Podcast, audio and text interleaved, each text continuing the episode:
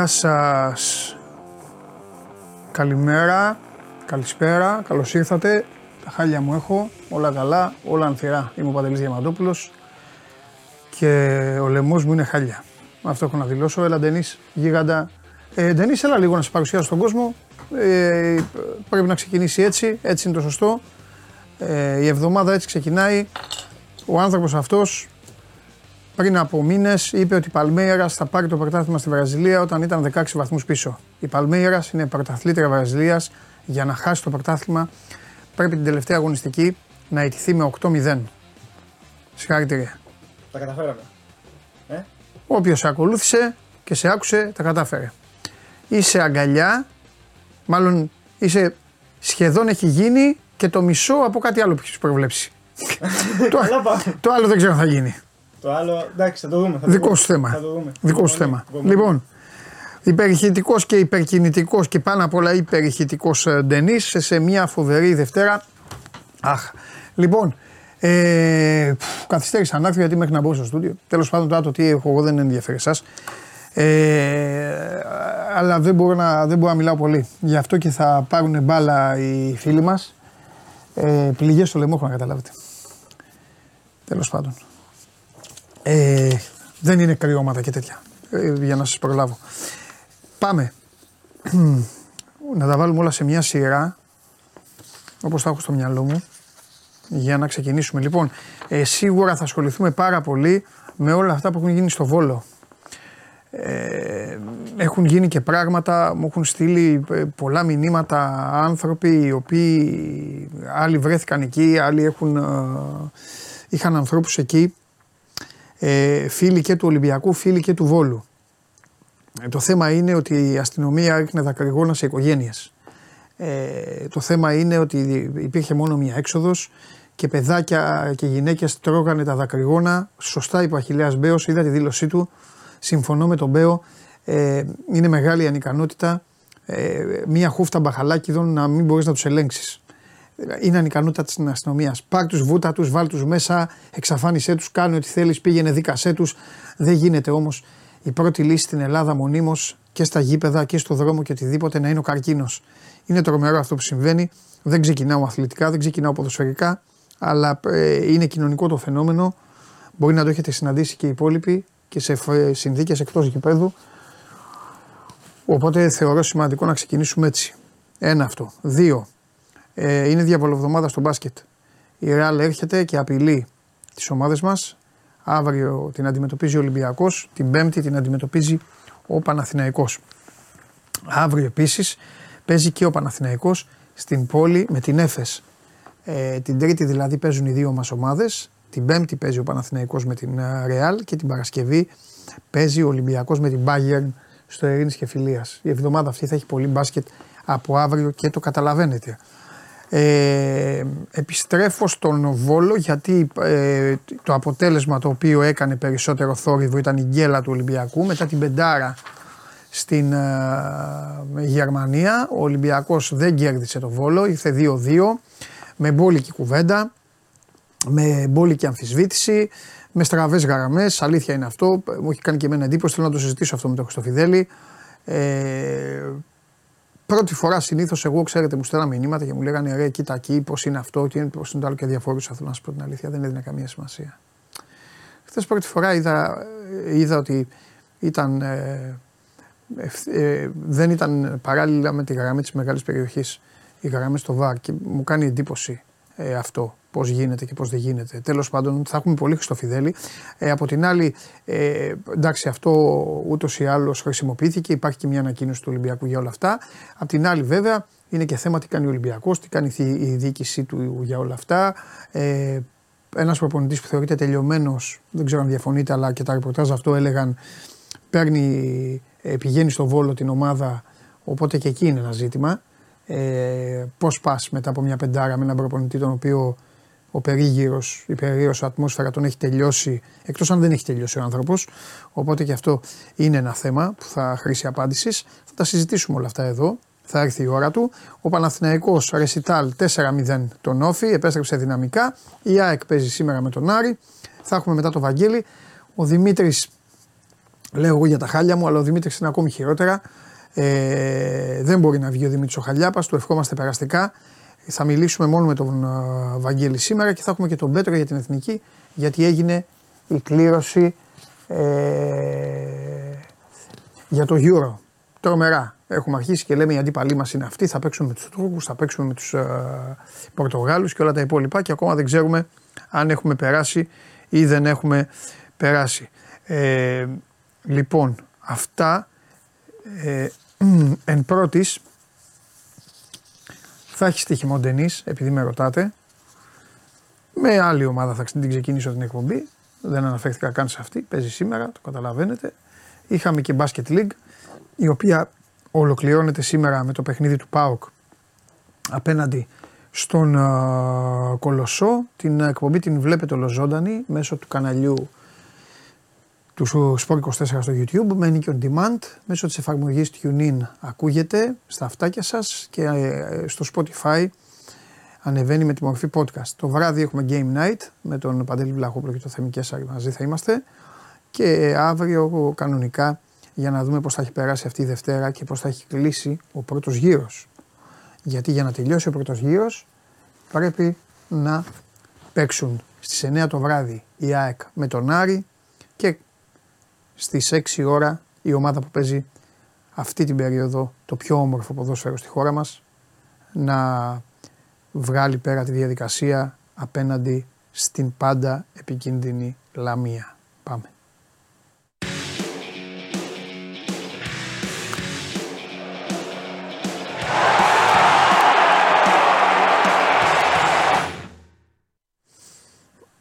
Καλημέρα. Έλα Σάβα μου. Μ' ανησύχησες για το Χαλιάπα; Ε, ναι, Τόσο χάλια; Ε, είναι, είναι χάλια, είναι χάλια. Είναι, ε, είναι χάλια. Ε, θα τον ψάξω. Έχει... Θα τον ψάξω. Ε, δύσκολα θα τον βρεις. Τόσο χάλια. Θα τα πούμε μετά. Ναι. Λοιπόν, παίξτε, παίξε λίγο μπάλα παραπάνω σήμερα γιατί ε, Κοίταξε. εγώ είμαι πέντε χάλια. Για πες. Ωραία. Ε, είναι ένα παιχνίδι κατά την άποψή μου που θα δείξει και ε, θα είναι ένα τεστ νοοτροπίας για το, για το ΠΑΟΚ σε όλα τα επίπεδα. Δεν μιλάω μόνο για τους ποδοσφαιριστές, για το προπονητικό team, γενικότερα για όλο τον οργανισμό, γιατί ο ΠΑΟΚ προέρχεται από μια πολύ μεγάλη πρόκριση στη Γερμανία. Θα πρέπει να δείξει ότι είναι, όπως είπε και ο Παντελής Κωνσταντινίτης μιλώντας στην ΟΦΑ, όριμος και, και σοβαρός ότι μπορεί να διαχειριστεί τόσο μεγάλη επιτυχία. Ε, θα σου θυμίσω το σκεφτόμουν τις προηγούμενες ημέρες. Τη χρονιά του Double ο Πάοκ είχε αγωνιστεί με την Chelsea για το Europa League στο, Λονδίνο. Έχασε 4-0.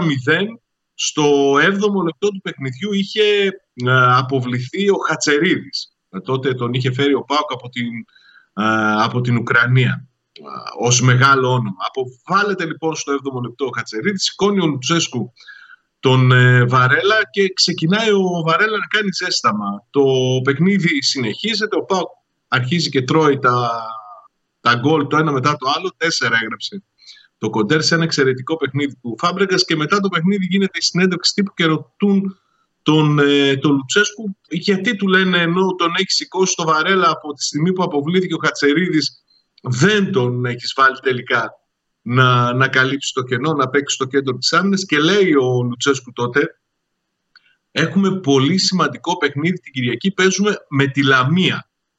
Ήταν μια ατάκα η οποία θορύβησε τους Άγγλους κυρίως που ψάχνονταν εκεί στα χαρτιά τους να δουν ποια είναι η Λαμία. Νομίζω ότι κάπως έτσι θα πρέπει να αντιμετωπίσει και το σημερινό παιχνίδι ο, ο Πάο. Είναι, δεν είναι θέμα ενέργειας κατά την άποψή μου, ούτε θέμα προβλημάτων που αντιμετωπίζει. Έχουν μαζευτεί κάποια ζητηματάκια. Είναι θέμα καθαρά νοοτροπίας στην οποία θα πρέπει να δείξει ο Πάοκ ότι διαθέτει για να πάρει άλλους τρεις βαθμούς και να μείνει σε απόσταση βολής από την κορυφή. Έχει εκτός τον Μεϊτέ και τον Κουλιαράκη που έχουν ενοχλήσεις από το παιχνίδι με την Άιτρακα. Έχει εκτός τον τιμωρημένο Μουρκ που έφτασε πλέον να θεωρείται και απώλεια όποτε δεν παίζει. Έχει εκτός τον δραματία Ραχμαν Μπάμπα, για μένα είναι η πιο σημαντική απώλεια που έχει ο Πάουκ και την έχει για αρκετά παιχνίδια τώρα. Έτσι κι αλλιώς θα πήγαινε σε αλλαγές. Αν θέλουμε να ρισκάρουμε μία ενδεκάδα θα έχει τον Κοτάσκι για τα πινεστία. Θα έχει το Σάστρα με το Ράφα Σοάρες, τρίτο παιχνίδι θα πάρει ο Πορτογάλος στο αριστερό άκρο της άμυνας. Θα έχει τον Εκόγκ με το Πουλεράκι δίδυμο στα Στόπερ. Θα έχει Σβάπ είτε με Τσιγκάρα είτε με Οσδόεφ στα Χαφ, νομίζω με τον Τσιγκάρα. Να τονίσουμε ότι σήμερα θα πάρει λογικά για τα πρώτα του λεπτά συμμετοχή ο Μάρκος Αντώνιο. Καθυστερημένο ντεμπούτο για τον Βραζιλιάνο. Στην κορυφή ο Μπράντο Τόμας και πίσω του Δεσπότοφ, ε, Δεσπότοφ Κωνσταντέλιας και ε, ο Ζήφκοβιτς φυσικά ο πρώτος ε, σκόρερ του ΠΑΟΚ. Μάλιστα. Ε, κοίταξε, είναι μια ομάδα η οποία παίζει ε, και δεν έχει αποδείξει ο Βόκολος ότι παίζει. Αυτό είναι, Αλήθεια. Αυτό, ναι, αυτό είναι και καλό στην περίπτωση του ΠΑΟΚ. Ο ΠΑΟΚ αν μπορεί να την πατήσει μπορεί να την πατήσει πιο εύκολα από ομάδα που μπορεί να πάει ύπουλα, να του κάνει ζημιά και να τον, ε, να τον κλέψει σε εισαγωγικά. Ε, για μένα το πιο επικίνδυνο, για αυτή το είπα και την Παρασκευή, είναι να δούμε σε τι κατάσταση θα είναι η ομάδα μετά από την uh, αλεγρία της Πέμπτης. Αυτό. Ναι, από την εφορία που έχει Αυτό το πράγμα όλο, ναι. Και, και στο είπα και στην αρχή και νομίζω ότι ισχύει και για όλους. Δηλαδή, Σήμερα το παιχνίδι είναι καθημερινή 6 ώρα το απόγευμα. Ναι. Οι φίλοι του ΠΑΟΚ έκαναν χιλιόμετρα ολόκληρα για να φτάσουν στη Γερμανία. Κάποιοι ακόμη και τώρα επιστρέφουν. Είναι όλο το κλίμα που θα δημιουργηθεί. Αν πάνε εκεί τραλαλή τραλαλό, μπορεί και να δημιουργηθούν και, και ζητηματα Αλλά για μένα ο Λουτσέσκου θα πρέπει να το έχει φροντίσει ήδη το, το ζήτημα αυτό, τις δύο προπονήσεις που είχε με τους ποδοσφαιριστές γιατί αυτοί θα μπουν να παίξουν στον αγωνιστικό χώρο. Ναι. Μάλιστα. Εντάξει.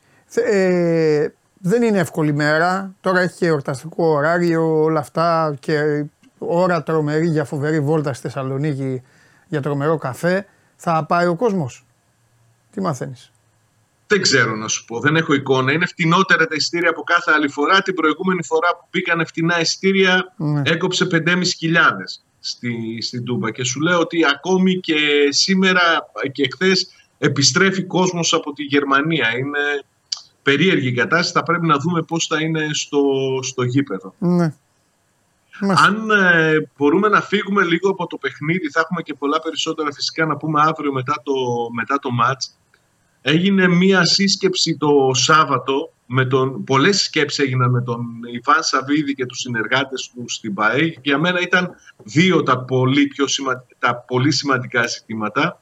Το ένα ήταν η κουβέντα που έγινε ανάμεσα στον ισχυρό άντρα του Δικεφάλου και τον Ρασβάλου Τσέσκου για τη μεταγραφική ενίσχυση. Σου έλεγα και την προηγούμενη εβδομάδα ότι υπάρχει μία αίσθηση ότι ο Σαφίδης είναι πολύ ικανοποιημένος και θέλει να βοηθήσει να στηρίξει τον Λουτσέσκου δίνοντάς του επιπλέον εφόδια. Αυτό από όσο μπορώ να γνωρίσω επιβεβαιώθηκε και στην προχθεσινή κουβέντα που κάναν. Και το δεύτερο κομμάτι που για μένα είναι ακόμη πιο σημαντικό έχει να κάνει με την επιμονή του, του ισχυρού άντρα του ΠΑΟΚ στο ότι θα πρέπει να τρέξουν άμεσα τα θέματα που αφορούν το νέο προπονητικό που θα κτίσει ο ΠΑΟΚ στη Νέα Μεσηβρία. Mm-hmm. τους πιέζει, υπάρχουν ε, καθημερινά σχεδόν επαφές και με το, με το Δήμο εκεί στην περιοχή, στην περιοχή της Θέρμης για να φύγει ο Πάκο από τη Νέα Μεσηβρία, να πάει εκεί να χτίσει ένα υπερσύγχρονο αθλητικό κέντρο.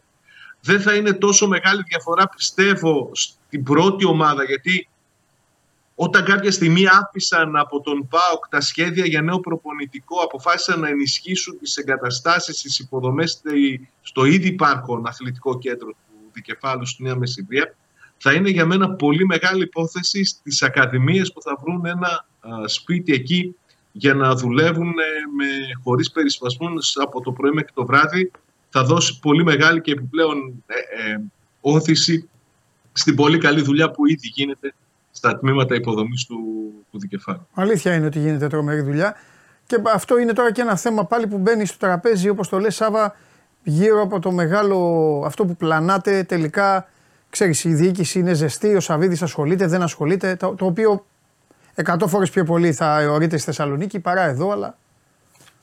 Νομίζω ότι και με τις κινήσεις που έγιναν το περασμένο καλοκαίρι, έστω και καθυστερημένα, δεν τίθεται πλέον ζήτημα αν ασχολείται ή αν δεν ασχολείται. Έτσι και αλλιώς εδώ και αρκετό καιρό είναι πολύ συχνή η εμφάνιση της οικογένειας ναι. και στις ε, δραστηριότητες εκδηλώσεις του ΠΑΟΚ και στο γήπεδο. Ναι. Να θυμίσω ότι ο μεγάλος του ο γιος ο Νίκος ήταν στο παιχνίδι με την Αμπερτίν στη Σκωτία. Ναι. Βρέθηκε εκεί. Ε, Εδώ στη Θεσσαλονίκη είναι πολλές φορές ο Γιώργος. Μπορεί να μην είναι τόσο έντονη η φυσική παρουσία του ίδιου του Ιβάν Σαββίδη, αν και οι, από ό,τι λένε οι άνθρωποι του ΠΑΟΚ είναι πολύ στενή η- η επικοινωνία που υπάρχει μαζί του και σου μίλησα και για τις σκέψεις του Σαββάτου, αλλά είναι και η, η οικογένεια που έχει δηλώσει παρόν και αυτό είναι σημαντικό. Ναι. Λοιπόν, στείλε την καλημέρα σου στον Άγγελο που λέει ότι ο Πάοκ νίκησε τον τελειωμένο Ολυμπιακό. Έβαλε δύο γκολ τυχαία στην Άιντραχτ και έγινε η καλύτερη ομάδα στην Ελλάδα. Τον είδαμε, λέει. Λέει τα άλλα παιχνίδια στην Ελλάδα που έπαιξε. Όλα, όλα από τύχη γίνονται. πες όλα, το. όλα. Και εγώ αυτό πιστεύω. Όλα τυχαία. Πιστεύω ότι ο Πάοκ τυχαία. ε, ε, Πρώτα απ' όλα πιστεύω ότι τυχαία έχει κερδίσει όλα τα μάτς στην Ευρώπη. Συμφωνώ με τον Άγγελο. Ε, ε, τυχαία μπαίνει, έχει πάθει. Τι να κάνουμε, τυχαίνει και σε νέους ανθρώπους. Ρε, Έχει πάθει ναι. άνοια. Έχει πάθει άνοια ο Λουτσέσκου και πιστεύει ότι είναι προπονητής και εμφανίζεται Ισχύει και, και του, αυτό, ναι. και του ανοίγουν την πόρτα. Έχει τρεις υπαλλήλους οι οποίοι δεν είναι στα καλά τους ο Πάοκ στην πόρτα του Μεσημβρίας και ανοίγουν την πόρτα σε έναν τρελό ε, να κάνει προπόνηση. Και γενικά όλα τυχαία γίνονται και τυχαία θα πας και εσύ στο γήπεδο και τυχαία σε βγάζουμε και μιλάς ε, και τυχαία εμείς οι δύο συζητάμε. Φιλιά πολλά Σάββα. μου. Μεγάλη τύχη αυτό. όμως. Τα λέμε.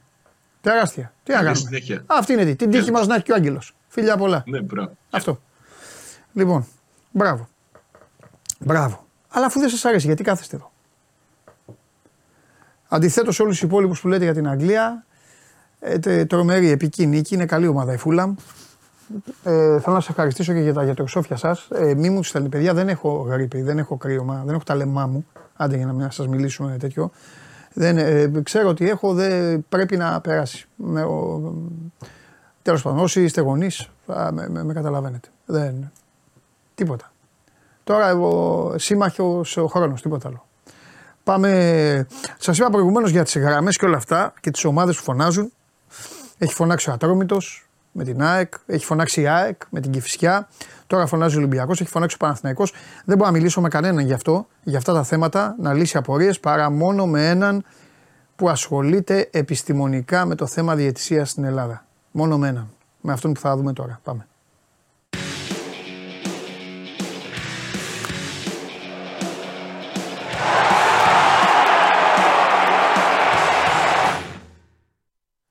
Έλα ηγέτη μου, Καλημέρα, καλή εβδομάδα. Γιατί τόσο κοντινό πάλι, τι κάνει ο σκηνοθέτης τώρα, τι έχει κάνει πάλι; ο σκηνοθέτης ε, τρελαίνεται. Μέσα στο ακουστικό Συγγνώμη. μετά την Τεσάρα μου λέει στον Όφη θα τον βγάλω τον Κώστα μου, τον πρωταθλητή χειμώνα και τέτοια. Μου λέει τέτοια με στα αυτή μου. Επειδή κατάλαβα τι έχεις, ε, υπομονή, έχεις δίκιο. Μόνο υπομονή. Ναι, ε, περπατάω Κώστα σαν να ε, τα πόδια μου είναι πάνω σε καρφιά Ναι. και τα χέρια μου έχουν γεμίσει σημάδια, τίποτα άλλο. Και ο λαιμός μου πληγές. Τι να κάνουμε. Υπομονή, έχεις δίκιο. Δεν μπορώ να κάνω τίποτα άλλο, Κώστα. Ναι, ναι, ναι, μόνο. Έκανα μόνο. τεστ, την προ- έκανα πέμπτη Παρασκευή που είχα τους πυρετούς. Έλεγα τι έχω, ρε παιδί μου. Έκανα, έκανα τέτοιο, έκανα τα, τα τεστ, δεν έβγαζαν τίποτα. Δεν φανταζόμουν ότι θα. Γιατί οι γιατροί λένε το έχουμε περάσει αυτά. Πού να φανταστώ εγώ τώρα αυτές τις παιδικές ασθένειες της μόδας ότι εκτελέστε. Αυτό Εκτελέστηκα. σου λέω, Κωστάρα μου, υπομονή. έχω εκτελεστεί. Υπομονή. Τραγική φιγούρα. Και έχω αυτούς εδώ και νομίζουν ότι όλη η ζωή είναι οι ομάδες στο ποδόσφαιρο. Και οι πρόεδροι τους και οι τέτοιοι τους. Κατάλαβες.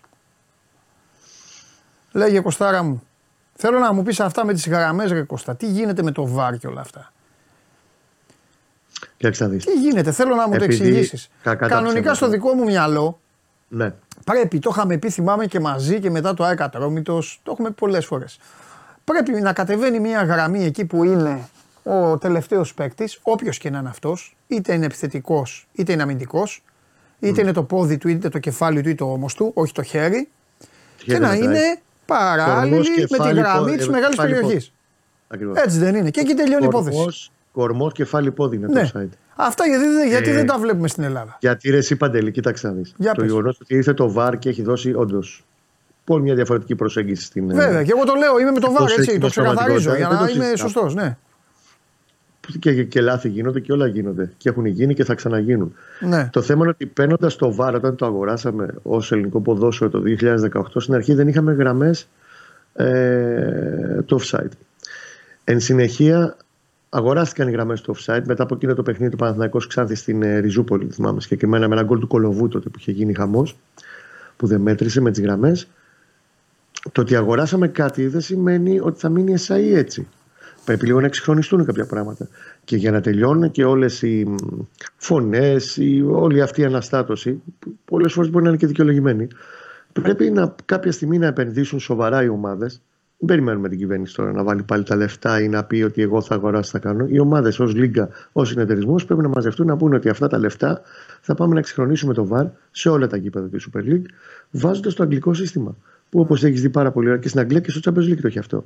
Πέφτει η γραμμή, σχηματίζονται οι κατακόρυφοι και φαίνονται επακριβώς ακόμα και το τακουνάκι το τόσο δα, αν είναι offside ο Διαμαντόπουλος και το καλύπτει δεν το καλύπτει ο, ο διαιτητής. Δεν είναι εξυγχρονισμένο.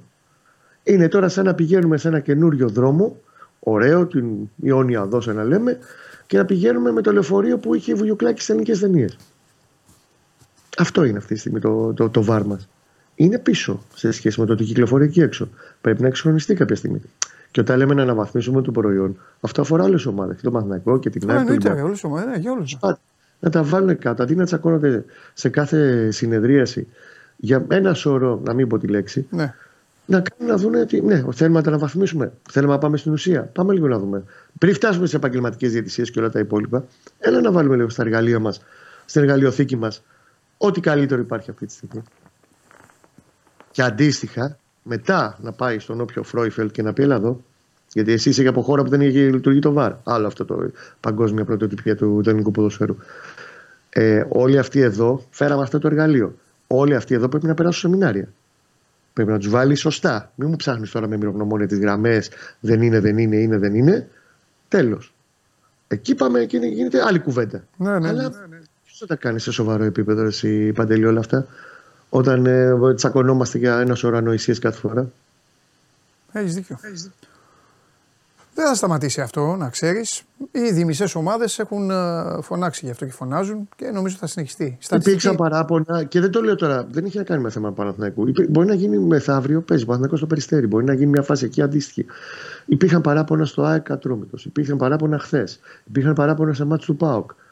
Είναι τουλάχιστον 6-7 περιπτώσεις με τις γραμμές που είναι δεν είναι, μπήκε δεν μπήκε τη ΑΕΚ στην Κυσαριανή με, τον, ε, με την Κυφυσιά, με τον Αλέξη. Λοιπόν, γιατί ο Αλέξη για μας είναι μόνο ένας, μόνο τρίγκα. Λοιπόν. Ε, και θα δούμε κι άλλα, αυτό που λες. Ναι. Γιατί πρέπει να εξχρονιστεί και ακόμα και αυτό το σύστημα. Δεν το συζητάμε. Έχεις δίκιο.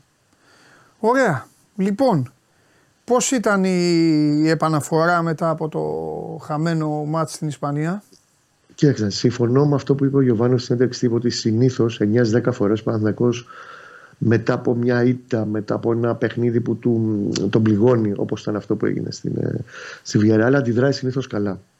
Πριν φτάσουμε όμως στην καταιγίδα με τα γκολ στο Φωτάρα, στον ε, ε, Αϊτόρ και τα οποία θα τα αναλύσουμε και αυτά, εγώ θα σταθώ σε κάτι άλλο πάρα πολύ σημαντικό, το οποίο επίσης το είπε ο προπονητής του Παναθηναϊκού συνέντευξη τύπου, στο γεγονός ότι ο Παναθηναϊκός έχει και θα έχει, καλά να είναι, το καλύτερο δίδυμο γκολκίπερ στην Ελλάδα. Γιατί σε τέτοιου είδους παιχνίδια με τον Όφ που είναι μια ομάδα που μπορεί να μα βρει λίγο μπόσικο να στην κάνει τη ζημιά. Παναθυνακό τα τελευταία χρόνια έχει φέρει σοπαλίες με τον Όφ στη λεωφόρο. Έτσι, πάντα του κάνει ζημιά στο τα τελευταία χρόνια. Διπλά έχει πάρει στη λεωφόρο, τα θυμόμαστε τα προηγούμενα χρόνια. Στο 2 έχει κάνει ο Λοντίνκιν μια απόκρουση καταπληκτική. Ο Ντίκο βρήκε λίγο χώρο και χρόνο για να εκτελέσει. Ακόμα δεν είχαν ζεσταθεί καλά καλά οι ομάδες στο δεύτερο λεπτό. Εκεί, άμα γίνει το 0-1, μπορεί να μιλάμε για άλλο έργο. Αυτά, ξέρεις, ε, στο τέλος μένει εντύπωση το 4-0, αλλά είναι μικρές λεπτομέρειες της οικονομίας της κουβέντας που κάνουμε, που ε, ε, παίζουν πολύ μεγάλο ρόλο στο πώς θα εξελιχθεί ένα μάτσο. Όπως αντίστοιχα έχει κάνει η δεύτερη μεγάλη επέμβαση που έχει κάνει, είναι στο 48, συγγνώμη, στο 59, σε μια καρφωτική κεφαλιά του Φελίπε Λουίζ, ο οποίος ήταν και ο πιο τέλος πάντων δραστήριος παίκτης του Φιχθέ, με το σκόρ στο 1-0 στη γωνία του, τέρμα δύσκολη απόκρουση, σκαστή η καρφωτή κεφαλιά και τη βγάζει στη γωνία του. Και εκεί, άμα γίνει το 1-1, ξέρεις, φορτώνεται άγχος αμέσως. αμέσως. Μετά από δύο λεπτά του παίζει ο Αϊτόρ το πάρα πολύ ωραίο γκολ που σημείωσε και τελειώνει σε μία τελετή και παίρνει ο Παναθηναϊκός μια νίκη, το οποίο, OK, okay, την άξιζε, το συζητάμε, με κατοχή μπάλας στο 71%. Με την εικόνα που τον έχουμε συνηθίσει στην πλειοψηφία των φετινών αγώνων του και όχι μόνο στη λεωφόρο και εκτός έδρας. Με καλή μπάλα, όταν κυρίως ξεμπλόκαρε λίγο και βρήκε τις ισορροπίες του, έπαιξε πολύ καλό ποδόσφαιρο στο δεύτερο ημίχρονο. Και είναι πάρα πολύ σημαντικό, το είπαμε και μετά την, ε, τη Villarreal την Παρασκευή, το συζητάμε μαζί, το γεγονός ότι έχει πλέον ξανά στο πλωστάσιο του τον Αϊτόρ καλά ο Γιωβανότη. Δεν είναι μόνο το γκολ, το οποίο είναι γκολ κλάσης Αϊτόρ περσινού. Έτσι, η παλιά που κάνει το πώς αδειάζει το βούρο, εκτελεί με το δεξί που δεν είναι και το καλό του πόδι. Και το έψαχνε ένα τέτοιο γκολ. Δεν το βρήκε στην Κεσαριανή, ήταν για τόσο offside. Δεν το βρήκε στη Villarreal, ήταν πάλι για τόσο offside. Του ήρθε τώρα και νομίζω ότι αυτό τον απελευθέρωσε ακόμα περισσότερο. Το γεγονός ότι αρχίζει και γράφει και αριθμούς πλέον ο Αϊτόρ. Και είναι πάρα πολύ σημαντικό αυτό. Για έναν τέτοιο ποδοσφαιριστή να επιστρέφει και να τον έχει ο Παναθηναϊκός μαζί με όλους τους υπόλοιπους και το ρόστερ που έχει φτιάξει, ναι, και τον Αϊτόρ ο Γιωβάνοβιτς σε αυτό το δεύτερο μισό που ξεκινάει η σεζόν, σε τόσο καλή ψυχολογία πρώτα απ' όλα και μετά κατάσταση. Και από εκεί πέρα, όπως καταλαβαίνεις, υπάρχει ένα για μένα φαινόμενο στα τελευταία χρόνια για Έλληνα ποδοσφαιριστή. Θετικό. Εντάξει, εννοείται ότι ξέρεις ότι εγώ είμαι πολύ μεγάλος φαν και του Παυλίδη και, του, ε, και των άλλων παιδιών που είναι στο εξωτερικό τους ε, φορ. Και ο Γιακουμάκης για μένα το παιδί μπράβο του δούλεψε και έχει φτάσει σε ένα πολύ καλό επίπεδο. Και ο Δουβίκας. Αλλά πραγματικά αυτά που κάνει ε, σκόρδα, ε, κομποσχήνια και όλα τα λοιπά για τον ε, Φώτιο Ανίδη, αυτά που κάνει είναι εντυπωσιακά γιατί πραγματικά είναι σε ένα μούντο που μοιάζει ασταμάτητο στο γήπεδο. Δηλαδή, κάποια στιγμή έχει βάλει τρία στόπερ χθες ο Νταμπράουσκα και παίζει μπάλα και τα τρία στόπερ. Ε, παίζει μπάλα όπως θέλει. Σε έχει κάνει, μπεγλερίζει τέλος πάντων όλη την άμυνα του, του Όφη χθες ε, και στην assist που βγάζει στον Παλάσιος και στο πώς αντιδρά και φεύγει στην πλάτη τους άλλες δύο φορές. Ακόμα και από βολέ του Λοντίκιν συνοήθηκαν με τα μάτια και έφυγε στον χώρο τον ίδιο Λοντίκιν και έβαλε τον κόλλο στο 90 φεύγα είναι σε τρομερή κατάσταση και εξακολουθεί να γράφει αριθμούς και όχι μόνο με πέναλτι. Έτσι έβαλε και το πέναλτι, OK. Okay. Κέρδισε πέναλτι. Βάζει, έχει βάλει γκολ με την εθνική. Είναι σε ένα τρομακτικό φεγγάρι. Και είναι και το νούμερο ένα όπλο αυτή τη στιγμή του Παναθηναϊκού, κακά τα ψέματα, ε, στη σιγουριά και την ασφάλεια που έχει βρει και τα πολύ περισσότερα γκολ που βρίσκει φέτος Παναθηναϊκός. Ναι. Κλείνει ο πρώτος γύρος με τον Παναθηναϊκό να είναι στην πρώτη θέση. Με ένα 10-1-2 Πολλοί θα μου πούνε τώρα, ε, ναι, αλλά είναι η δικαστική απόφαση. Εγώ το, δεν θα προσμετρήσω τους αριθμούς τη δικαστικής απόφασης, θα προσμετρήσω ότι ε, συνέβησαν κάποια πράγματα τα οποία αποφάσισε το δικαστήριο ότι το μάτσο πρέπει να το πάρει Παναθυνακό με όλη αυτή την παραβατική συμπεριφορά που υπήρχε. Όπως και αντίστοιχα στο παρελθόν, ο Παναθυνακό τιμωρήθηκε σε δικές του παραβατικές συμπεριφορές πάρα πολλές φορές. Ε, αγωνιστικά όμως μέσα έχει βάλει 10 γκολ περισσότερα στο γήπεδο σε σχέση με την περσινή, το πρώτο περσινό το πρώτο μισό που ήταν 12-1-0, αν θυμάσαι. Ο περσινός πρώτος γύρος του Παναθηναϊκού. Μου κλέβεις αυτό που θέλω να σου πω κάτι, αλλά καλά κάνεις δεν πειράζει γιατί δεν είμαι για πολύ. Αλλά θα σου το πω στο λοιπόν, τέλος για να χαμογελάσεις και εσύ και ο σκηνοθέτης. Βγάζει. Για να μην μου κάνει και παράπονα. Βγάζει πολύ ποιότητα μέσα στο κήπεδο. Είναι μια πολύ πιο επιθετική ομάδα. Έχει γίνει μια ομαλή μετάβαση σε ένα πολύ πιο επιθετικό μοντέλο που το έχει κάνει ο Γιωβάνοβιτς και με την βελτίωση παιχτών όπως ο Ιωαννίδης, ο Μπερνάρο φετινός, ε, τα μπακ του και με τις μεταγραφές που ήρθαν, δεν το συζητάω. Ο μόνος αστερίσκος που κρατάω και το έχουμε συζητήσει και άλλη φορά και αυτό είναι θέμα δουλειάς πρώτα απ' όλα είναι η μεσοαμυντική του ισορροπία κυρίως στο αμυντικό transition γιατί εκεί έχει πληγωθεί όσες φορές έχει πληγωθεί κυρίως στην Ευρώπη αλλά και στην Ελλάδα στα μεγάλα παιχνίδια με την ΑΕΚ, ναι. με τον ΠΑΟΚ, του κόστησε αυτό. Όταν μια ομάδα βεβαίως παίζει πιο ψηλά μέσα στο γήπεδο, είναι νομοτελειακό ότι θα δεχτεί και περισσότερες φάσεις στην πλάτη της, τέλος πάντων στην κόντρα του αντιπάλου. Πόσο μάλλον όταν ε, ομάδες όπω η ΑΕΚ, ο ξέρουν να παίζουν πολύ καλά στον χώρο και πάρα πολύ γρήγορα. Και αυτό όντως το πλήρωσε στα, στα μεγάλα μάτς. Εκεί, αν βρει την καλύτερη ισορροπία, και πιστεύω θα τη βρει γιατί ο Ιωβάνοβιτς okay, ε, έχει μάθει να περνάει, να περνάει πολύ πιο δύσκολους κοπέλους ε, ε, στην πορεία του, στην τώρα πορεία του στον Παναθηναϊκό, θα τη βρει την άκρη και νομίζω ότι βρήκε έγκαιρα για να μην έχει απώλειες στη συνέχεια Παναθηναϊκός. Ναι. Αυτό που θέλω να πω εγώ είναι ότι πέρυσι ο Παναθηναϊκός είχε μεγαλύτερη διαφορά στην βαθμολογία. Ναι. Φάνταζε, σε, φάνταζε στα μάτια πάρα πολύ κόσμου ως αίτητη ομάδα και εντάξει δεν το έλεγα ευθέως, αλλά έκανε μπαμ από τα 10 χιλιόμετρα αυτό το οποίο είχα ποντάρει κιόλας ότι θα πάρει το πρωτάθλημα η ΑΕΚ γιατί πραγματικά το πίστευα Ακόμη και όταν ο Παναθηναϊκός είχε φύγει στους 8-9 βαθμούς. Και, 8 ήταν από την ΑΕΚ. Το ανώτερο πλαγίως, ναι, 8 και, πλαγίως, και 12 από πάω Πλαγίως το έδειχνα. Αυτό που έχω να πω λοιπόν φέτος για τον Παναθηναϊκό ότι είναι πολύ καλύτερος από πέρυσι, από τον εαυτό του. Δεν ξέρω ποιος θα πάρει το πρωτάθλημα. Αλλά αυτό που ξέρω είναι ότι ο Παναθηναϊκός είναι έτοιμος να το κάνει. Φέτος είναι αυτό που δεν ήταν πέρυσι. Φέτος ο Παναθηναϊκός μπορεί να πάει να πάρει το πρωτάθλημα. Και βγάζει κάποια διαστήματα που πέρυσι δεν μου τα έβγαζε. Βγάζει κάποια διαστήματα και όμορφης μπάλας. Δηλαδή. Γεμά, γεμάτη μπάλα, ναι. Και, ναι, και μπάλα. Δηλαδή, αχ, τι ωραία, κάτσε λίγο να δω. Κατάλαβες; Ναι, Αυτό. Συμφωνώ. Ε, πέρυσι τέτοιο καιρό είχε πάρει πολλούς βαθμούς και καλά είχε κάνει. Με μπάζερ μπίτερ. Είχε πάρει πολλούς βαθμούς με ζόρι και καλά είχε κάνει. Αλλά φέτος ε, πλέον μπαίνει στο 24 χωρίς να χρειάζεται να αποδείξει κάτι. Το μεσοαμυντικό το έχει ο Πάοκ, το έχει η ΑΕΚ, το έχει ο Ολυμπιακός. Εντάξει, εγώ σου αναφέρω ποιο είναι, ξέρεις, το μόνο. Το, το, το, έχουν όλοι. Τώρα, την, ναι, το έχουν όλοι, δεν υπάρχει στην Ελλάδα. Δεν Συμφωνώ. θα πάψει να υπάρχει το μεσοαμυντικό. Πρόσεχε, γιατί, γιατί στο λέω. Δεν το πληρώνουν εσύ. οι ομάδες, συγγνώμη, δεν πληρώνουν οι ομάδες. Οι ομάδες πληρώνουν. Εγώ τους το λέω Κώστα μου εδώ, αλλά αυτοί έχουν τις τσίμπλες τους. Τι να κάνουμε. Οι ομάδες πληρώνουν γκολτζίδες. Οι ομάδες πληρώνουν ε, παίκτες back να βάλουμε γκολ. Half να βάλουμε γκολ. Ε, αυτό. Και δεν έρχονται και οι στοπεράδες οι μεγάλοι, γιατί οι μεγάλοι στοπεράδες δεν έχουν ανάγκη το ελληνικό πρωτάθλημα. Είναι απλή ανάγνωση. Μη στενοχωριέστε δηλαδή με τις ομάδες σας. Σε αυτό που λες, εγώ στο βάζω. Πρόσεχε, σου ανέφερα το θέμα με τον Αστερίσκο στο κομμάτι το μεσοαμυντικό, γιατί σου βάζω στην άλλη πλευρά την αντίστοιχη περσινή παρουσία του που ήταν μια πολύ πιο σφιχτή ομάδα, παίζοντας σε πιο χαμηλό μπλοκ, συνολικά σαν ομάδα του παιχνίδι του ήταν πιο σφιχτός και πιο συγκροτημένος και ακόμα πιο πίσω και πιο μαζεμένος. Φέτος που έχει απλώσει μεσοεπιθετικά το παιχνίδι, γιατί μπορεί να το κάνει και έχει τους παίχτε να το κάνει, είναι λογικό. Δεν το, λέω, δεν το λέω ότι είναι η καταστροφή του κόσμου. Είναι κάτι πολύ φυσιολογικό. Μια ομάδα που παίζει τόσο ψηλά και πιέζει τόσο ψηλά, γιατί πέρυσι δεν πίεζε τόσο ψηλά ναι. τον αντίπαλο ναι, στο αμυντικό του τρίτο, είναι λογικό ότι θα φάει, γιατί όταν βρεθούν και ομάδες που μπορούν να τους σπάσουν το pressing, θα φάει και φάσει στο, στο αμυντικό transition. Το βάζω πάντα σε σύγκριση με πέρσι. Και δεν έχει να κάνει με το αν είναι καλός, για παράδειγμα, ο Αράο ή αν είναι 34,5 πλέον ο Ρουμπέν Πέρεθ. Έχει να κάνει με τη συνολική εικόνα και συνολικό από τον τρόπο που παίζει η ομάδα. Δεν έχει να κάνει με την αξία. Γιατί και ο Αράο μια χαρά ποδοσφαιριστής είναι, και ο Ρουμπέν πολύ καλός ποδοσφαιριστής είναι ακόμα για το ελληνικό πρωτάθλημα. Μακάρι να ήταν 29 στα 30.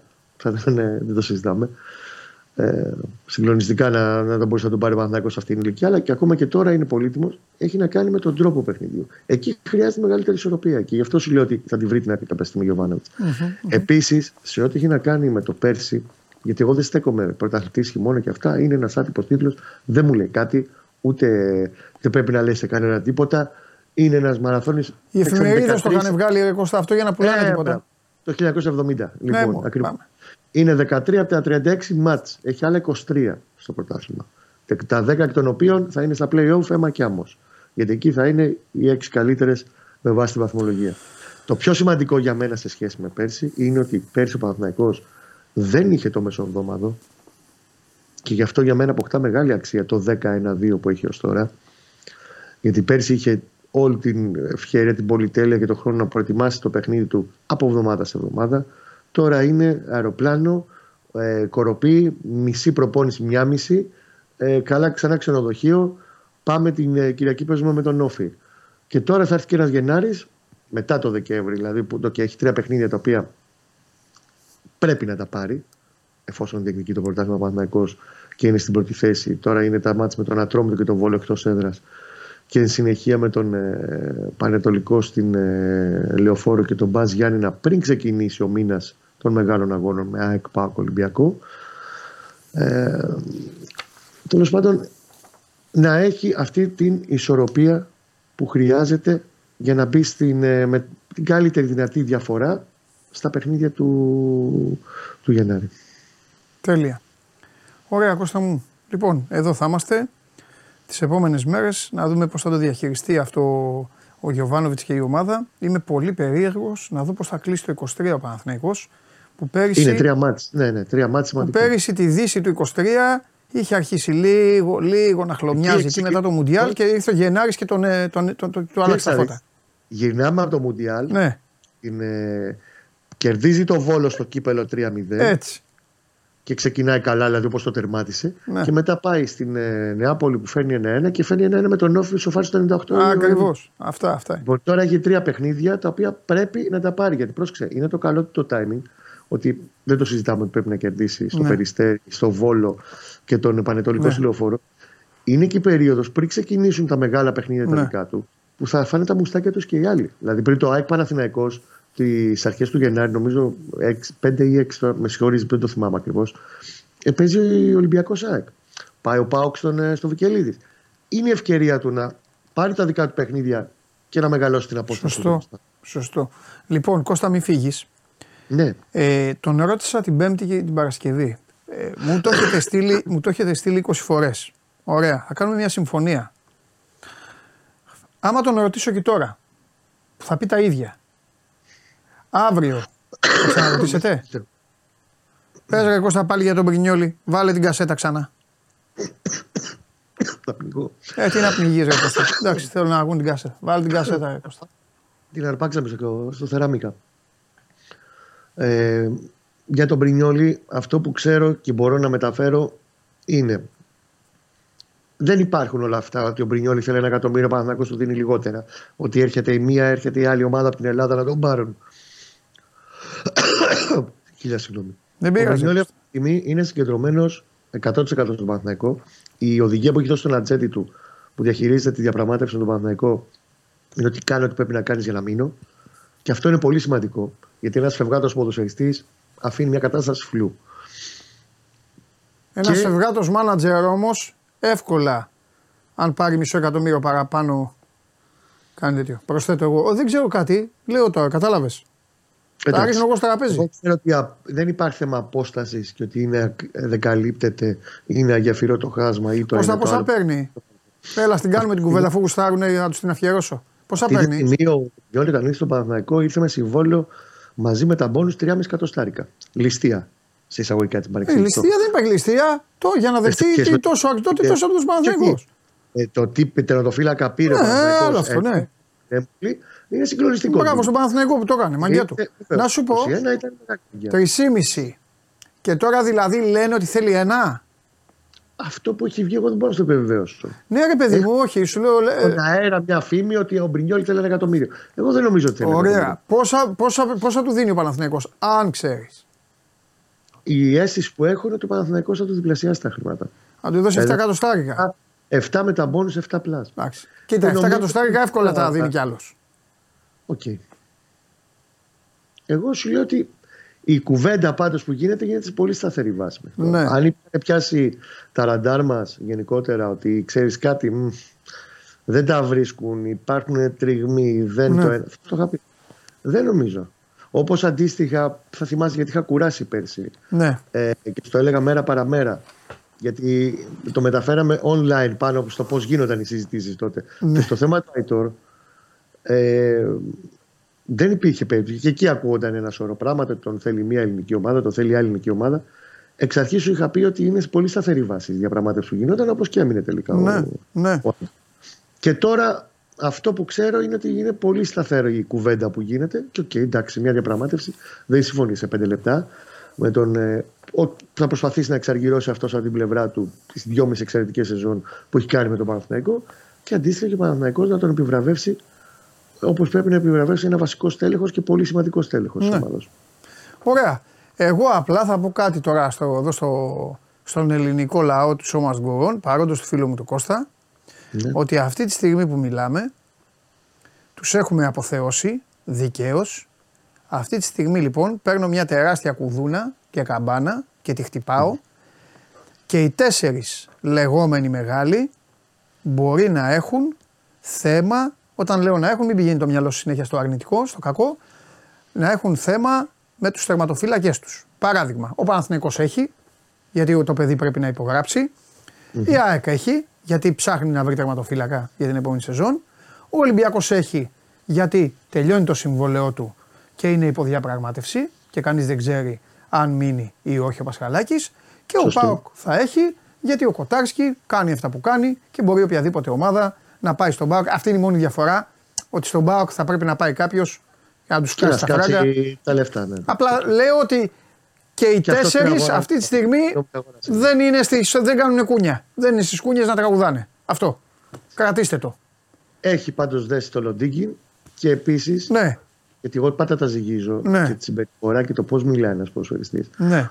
Ο Μπρινιόλη στις τελευταίες, ακόμα και στα δύσκολα τώρα, που τα δύο γκολ που δέχτηκε, τα οποία ήταν, είχε την ευθύνη με τη ε, Ρεν και με τον Άρη, ε, πέραν τις δηλώσεις του μετά την ε, ε, Villarreal, ευχαρίστησε όλη την ομάδα για το πώς συμπεριφέρθηκαν, το πώς τον προσέγγισαν τον κόσμο εσωτερικά μέσα στα αποδητήρια. Έχει μιλήσει πάρα πολλές φορές το τελευταίο 1,5 μήνα για τον Παναθηναϊκό ότι εγώ δεν ξεχνάω την ευκαιρία που μου έδωσε να παίξω σε αυτό το επίπεδο. Γιατί μέχρι τώρα στην πορεία, την καριέρα του παιδί έπαιζε σε μικρομεσαίες ομάδες στην Ιταλία.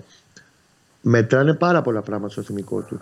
Μπορεί εσύ απ' έξω σε μένα, σε σένα, στο, στους φίλους μας ακούνε να είναι ότι έλα μωρέ, ποιος θα του δώσει τα πιο πολλά φράγκα εκεί; Δεν είναι πάντα όλα έτσι. ναι.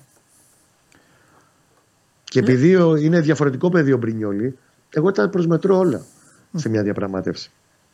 Για... Γι' αυτό με, δείχνεις, με, με, με βλέπεις μάλλον και δείχνω το πιστεύω ότι δεν πρόκειται να γίνει κάτι ε, το οποίο δεν θα προχωρησει Πριν τις γιορτές πάντως νομίζω ότι θα γίνει και ένα βασικό, θα σου πω καθοριστικό, βασικό ραντεβού με τον ατζέντη του πιθανότατα στην, ε, στην Αθήνα μέσα στις επόμενες μέρες πριν φτάσουμε στις γιορτές θα υπάρξει και ένα ραντεβού με τον ε, εκπρόσωπό του όπου πλέον εκεί θα μπούμε σε μια τελική ευθεία για την όλη διαδικασία. Τέλεια. Λοιπόν, μιλήσαμε πάρα πολύ και το άξιζε, το άξιζε και η, και η θεματολογία, το άξιζε και η χθεσινή εμφάνιση του Παναθηναϊκού. Οπότε τα λέμε ξανά. Έλα, φιλιά. Να Κωστάρα είσαι μου. καλά, Παντέλο μου. Καλή Φιλιά. συνέχεια, Γεια περαστικά. σου, Κώστα μου, να είσαι καλά, να είσαι καλά. Λοιπόν, ωραία η συζήτηση αυτή για τον Παναθηναϊκό. Όταν απολαμβάνω μια συζήτηση, την κρατάω, το καταλαβαίνετε κιόλας. Δεν είναι όλες όλες οι μέρες ίδιες. Α σας δώσω. Ρε, να πω για το, να πω για, τη- ο, εμ, για το σκούτερ που δίνουμε στο 24. Το έχω εδώ. Το, έχω, έχω και σημειώσεις για να το πω και στο λαό του Show Must Go On. Παιδιά, μπείτε. Ε, δίνουμε ένα Daytona. Daytona είναι πολύ καλό. Έχω και στοιχεία. Ξεχωρίζει για τις κορυφαίες αποδόσεις, οικονομία, ασφάλεια και εξοπλισμό. Τούμπανο, να το. Να το. Κορυφαίες επενδύσεις, 14,6 ύπους, κατανάλωση μόλις 2,5 λίτρα ανά 100 χιλιόμετρα, σύστημα εκκίνησης start και stop, σύστημα ηλεκτρικής υποβοηθούμενης ενέργειας, μιλάμε, έχει μεγάλα δισκόφρενα, αναρτήσεις τρομερές, πρακτική σχεδίαση, θύρα USB. Έτσι, σε περίπτωση που θέλετε να ακούτε So Must Go On, ράτζο αποσκευών, αυτά το λέω για τους ψαγμένους. Επιπλέον ντουλαπάκια αποθήκευσης, LED φωτιστικά σώματα και όλα τα υπόλοιπα. Ε, το διεκδικείτε, είναι προσφορά της ε, Γκοργόλης ΑΕ και του Sport 24. Υπάρχει post στο Instagram. Ε, ακολουθείτε το Sport 24 και το S24 Match Center, τον άλλο λογαριασμό. Sport 24 και S24 Match Center στο Instagram αυτά. Και φυσικά Davto Daytona, συγγνώμη, τι ε, μου έχουν γράψει εδώ Ινδιάνικα. DaytonaMotors.gr DaytonaMotors.gr και κάνεις mention τρεις φίλους στα σχόλια. Ωραία. Ταγκάρετε και τρεις φίλους λοιπόν στα σχόλια από κάτω και κατευθείαν μπαίνετε σε ένα διαγωνισμό που λύγει την επόμενη του Αγίου Νικολάου στις 7 του Δεκέμβρη. Σκουτεράκι θα πάρετε από το Σπορ 24 να κυκλοφορείτε να κάνετε το κομμάτι σας. Το είδατε κιόλας και στη φωτογραφία. Λοιπόν, αυτά. Αρκετά μίλησα. Πάμε να τα πει άλλος τώρα.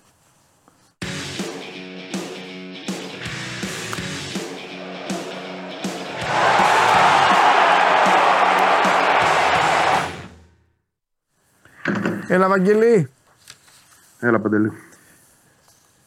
τι γίνεται, πώς είναι η ομάδα; Φοβάσαι; Καλά. Πρω- Να φοβάμαι, όχι. Αυτά ξέρεις, κατάλαβες όταν εννοώ το φοβάσαι. Αυτά τα... τα μετά από... παι- παι- Παίζει τελευταία... Brighton, Εντάξει, δεν... αντίπαλος... Εντάξει, δεν είναι και μικρομέγεθος.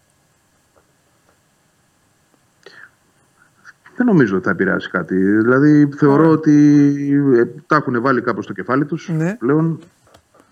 Ε, ήταν καλό το προηγούμενο μάτς στο οποίο ανταποκρίθηκαν, στο οποίο νίκησαν, μετά, ε, από Ευρω... μάλλον πριν από Ευρωπαϊκό. Ε, γενικότερα αυτό που εγώ εισπράττω είναι ότι ε, το κλίμα είναι οκ. υπάρχει προβληματισμός με τους τραυματισμούς. Αυτό είναι το μεγάλο ζήτημα. Έχασε τώρα το Στάνκοβιτ σε μια περίοδο που ο Στάνκοβιτς δεν είναι καθόλου καλά. Ε, ήταν πολύ καλά, συγγνώμη.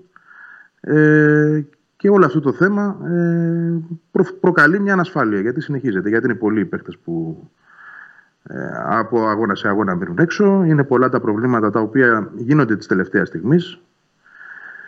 Ε, και τώρα, ειδικά με τον Στάνκοβιτς, γιατί θεωρώ ότι αν εξαιρέσουμε το παιχνίδι με τη Μαρσέη, που πράγματι ε, έκανε ένα λάθος, το οποίο κόστησε αρκετά στην ομάδα, έχει μια εξαίρετη χρονιά. Δηλαδή, έχει πολύ καλύτερη χρονιά, θεωρώ εγώ, από αυτά που έχω δει, από το αντίστοιχο κομμάτι που πέρσι ήταν στον πάγκο εκείνος και έπαιζε ο Θανασιάδη. Χωρίς να μπαίνω τώρα σε συγκρίσεις και το καθεξής, εγώ αυτό που βλέπω και αυτό που κρίνω. Τώρα πρέπει να μείνει έξω σίγουρα για σήμερα για το παιχνίδι με τον Πανετολικό και από το μάτς με τον Άγιαξ που είναι τελικός ε, στο Άμστερνταμ και θα δούμε διότι εγώ από αυτό που καταλαβαίνω είναι ότι για να λέει η ΑΕΚ πολύ νωρίς ότι θα χάσει και το παιχνίδι με τον Άγιαξ το οποίο είναι στις 14 του μήνα σημαίνει ότι το πρόβλημα είναι αρκετά σοβαρό. Δεν ξέρω τι είδους πρόβλημα είναι, δεν έχουμε καμία ενημέρωση. Μυϊκό φαντάζομαι. Και ίσως αυτό τραβήξει κι άλλο. Δηλαδή, ε, να δούμε πότε θα είναι έτοιμος το Δεκέμβρη και αν θα προλάβει κάποια μάτια το Δεκέμβρη και μετά να δούμε ε, αν θα μπορεί το Γενάρη να παίξει τα ντέρμπι. Γιατί θυμίζω ότι με το που μπαίνει ο Γενάρης η ΑΕΚ έχει τον ε, Ολυμπιακό πρώτα, έτσι, μετά τον, έξω, τον Παναθηναϊκό μέσα και αμέσως τον Άρη για το κύπελο. Το πρώτο παιχνίδι, στο πρώτο δεκαήμερο αυτό, από πρώτη μέχρι δέκα. Από τρεις μάλλον, από τρεις μέχρι δέκα. Σε διάστημα 7 ημερών, τρία ντέρμπι. Δεν ξέρω αν εκεί θα είναι διαθέσιμο, θα το δούμε. Ε, γενικότερα, οι τραυματισμοί συνεχίζονται. Ο ένας μπαίνει, ένας βγαίνει. Λιβάη ούτε σήμερα, Γιόνσον ούτε σήμερα. Τώρα εκεί που λέγαμε για το Λιβάη ότι έκανε μια μεγάλη προσπάθεια, μήπως και παίξει με τον Άγιαξ στο προηγούμενο μάτς, ε, συγγνώμη, με τη... Μπερδεύτηκα. Με την Brighton στο προηγούμενο μάτς, αν θα είναι με τον Άγιαξ, δηλαδή πάμε δύο εβδομάδες πίσω και πάλι με το αν και τις πιθανότητες, ε, όλο αυτό το πράγμα προφανώς έχει δημιουργήσει και ένα ζήτημα στην ΑΕΚ. Το επιθετικό της κομμάτι το βλέπουμε όλοι, το διαπιστώνουμε όλοι, είναι προβληματικό. Η, η εκτέλεση, όχι η δημιουργία. και η ομάδα πορεύεται με τον Τζούμπερ σε αυτή τη φάση. Δεν ξέρω αν θα είναι και σήμερα ο βασικός. Αυτό υποπτεύομαι, να σου πω και την αλήθεια. Μπορεί να είναι και ο Πόνσε, εντάξει, αλλά ε, δεν βλέπω να του δείχνει και τρομερή εμπιστοσύνη μέχρι τώρα ο Αλμέιδα. Δηλαδή, όταν έχει και τον Πόνσε, πάλι τον Τζούμπερ βάζει στην κορυφή. Θα ναι. δούμε τι θα επιλέξει σήμερα. Ναι. Να θυμίσω ότι εκτός του, εκτός του Λιβάι και του Γιόνσον είναι έξω ο Γαλανόπουλος σήμερα, είναι έξω ο Κάλενς, ο οποίος ούτως ή άλλως έχει δηλωθεί να τιμωρηθεί, αλλά γιατί είναι τραυματίας, και έξω είναι και ο Στάνκοβιτς. Αυτοί οι πέντε λείπουν σήμερα. Και κάθε φορά είναι πέντε με εφτά. Και γίνεται και rotation ναι. στο ποιοι έξω και ποιοι δεν είναι. Ναι. Λοιπόν, αυτό. Εν ώψη, παίζει, μια, παίζει με μια ομάδα που, που ο Μάτζιος την έχει βελτιώσει αρκετά, Βαγγέλη. Έχει παίκτες οι οποίοι κάποιοι δύο-τρεις από αυτούς, όπως έχω πει, θα έπαιζαν εύκολα σε οποιοδήποτε από τους άλλους. Και θέλω πάρα πολύ να δω την ΑΕΚ τώρα τη λειτουργία της. Θέλω να δω πώς θα, θέλω να δω πώς θα αμυνθούν στο Μωρόν. Ε, βέβαια, απ' την άλλη, αλλά είναι οι απουσίες. Γιατί αν η ΑΕΚ κατάφερνε να πνίξει τον Άρη, να κάνει αυτό δηλαδή το παιχνίδι του Αλμέιδα, από το ημίχρονο θα το έχει καθαρίσει το μάτς. Τα ανέλησες όμως εξαιρετικά και αυτό από μόνο του δείχνει ότι μπορεί να είναι και ένα μάτι υπομονής. Ε... Κοίτα, θα έχει πέσει πολύ διάβασμα τον Αλμίδα, αυτό είναι σίγουρο. Γιατί ο Άρης όντως έχει μια διαφορετική εικόνα με τον Μάντζο από αυτή ναι. πιο πριν. Έτσι. Δεν τον έχει παίξει εκ τον Άρη φέτος, είναι και η πρώτη τους φορά. Σίγουρα δεν είναι ο Άρης ο περσινός. Ναι που ψαχνόταν. Ε, γιατί, ε, αν θυμάμαι και σωστά, είχε αντιμετωπίσει και τον Μπάρντιου σε δύο παιχνίδια. Ο Μπάρντιου πρέπει να ήταν τότε. Ο Αλμίδα, μετά στα επόμενα δύο ήταν ο Τερζής. Τώρα είναι ένας άλλος, ο Μάντζιου. Ο οποίος έχει πάρει δουλειά από τον Τερζή, αλλά την έχει προφανώς ε, παραλλάξει εντελώς. Ε, σίγουρα ο Μωρόν είναι ο, ο, ο παίκτης κλειδί. Εγώ θα έλεγα και ο Ντάριντα, γιατί είναι και παίκτης τον οποίο τον ήθελε ο Αλμίδα στην ΑΕΚ. Ναι. Δηλαδή το, καλο, το καλοκαιρινό αυτό φλερτ ε, ήταν υπαρκτό άσχετα αν δεν προχώρησε, δεν μπορούσε να γίνει. Γιατί είχε στοχεύσει ο Άρης περισσότερο να πουλήσει τον Πάλμα, δεν μπορούσε να πουλήσει και δεύτερο παίχτη. Φαντάζομαι θα γινόταν επανάσταση εκεί.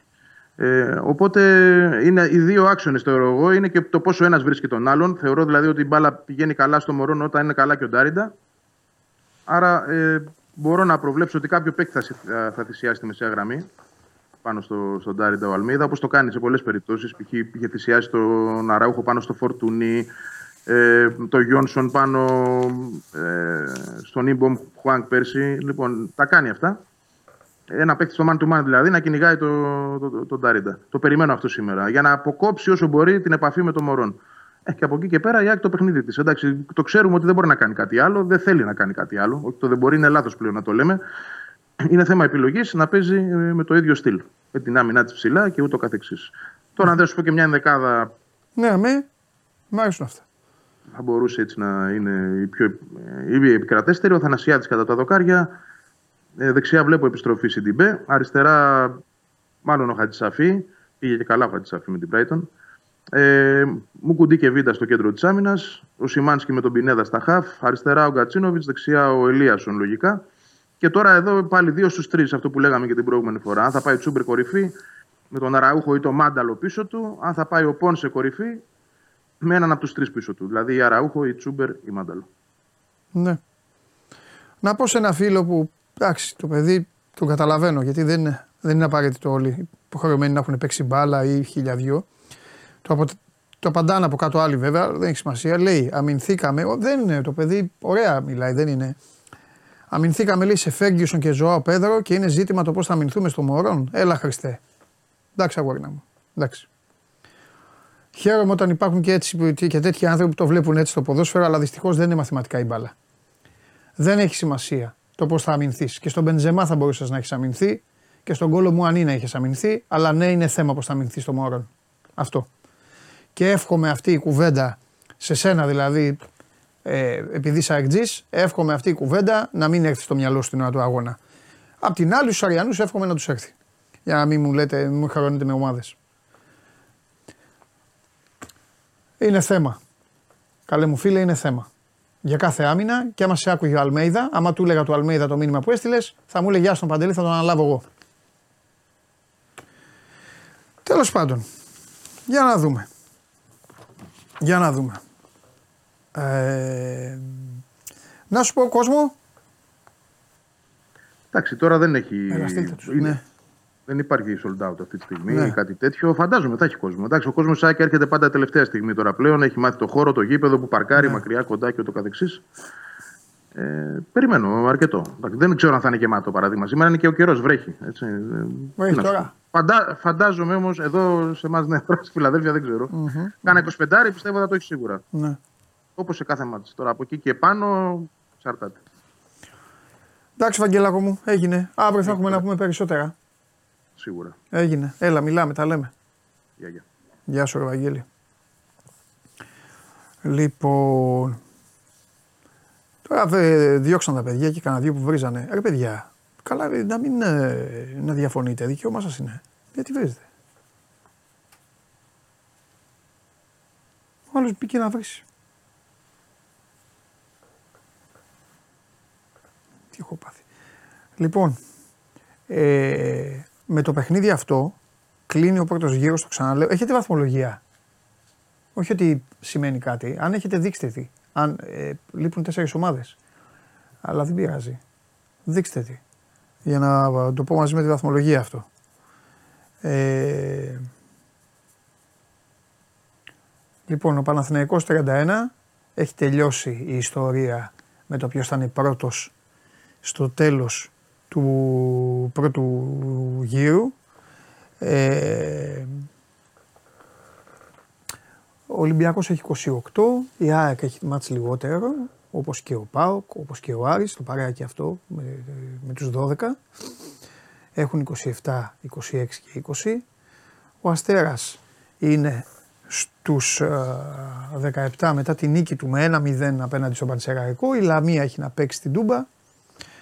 Ο Όφη στους 15 που έφαγε τα 4 στη Λεωφόρο. Ο Πανσεραϊκός που έχασε στην ε, Τρίπολη όπως σας είπα είναι στους 13. Ο Ατρόμητος έχει 12 μετά την ισοπαλία που έφερε με τα Γιάννα. Ο Βόλος χθες με το χ που πήρε πήγε στους 11.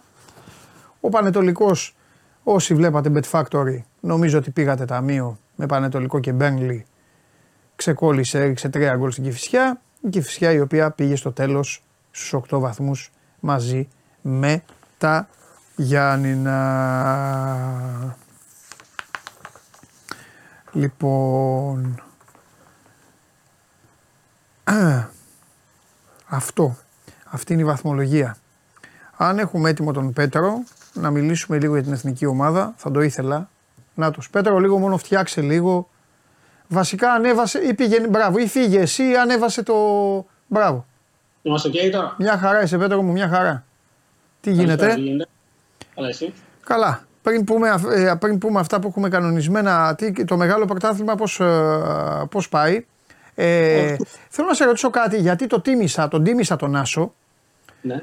ε, και ήμουν σίγουρος ότι κάποια στιγμή θα έρθει όπως και ήρθε με σχετική καθυστέρηση αλλά επειδή δεν το παρακολουθώ φανατικά το πρωτάθλημα τίμησα τον Άσο λόγω του ότι με έβαλες να δω το Λεβαδιακός Λάρισα. Αναφέρομαι στο ότι έπαιξα Άσο το Λάρισα Νίκη Βόλου. Ήρθε στο τέλος. Βεβαίως, στο 81. Στο 81 Φωνάζει, Πα- Νίκο. Παπαγεωργίου, 1-0, πανηγύρισα. Ναι, φωνάζει Άλλο Νίκη θέλω Βόλου. να πω. Γιατί ήταν, γιατί ήτανε τόσο, γιατί ήταν υψηλή η απόδοση; Είναι καλή ομάδα η Νίκη Βόλου. Ναι, είναι καλή ομάδα. Α, Έχει βάλει δύσκολα και στο Λεβαδιακό με τον οποίο έχει παίξει. α, Και όπως και εκεί φωνάζει για διετησία, έτσι και τώρα φωνάζει για διετησία για τη συγκεκριμένη διετησία στο θεσμό παιχνίδι. α. Δηλαδή, Ναι, καλά, ναι. πριν, πριν φωνάζει η Λάρισα. Τώρα φωνα, ο καθένας φωνάζει, να αλλάξει φωνάζουν.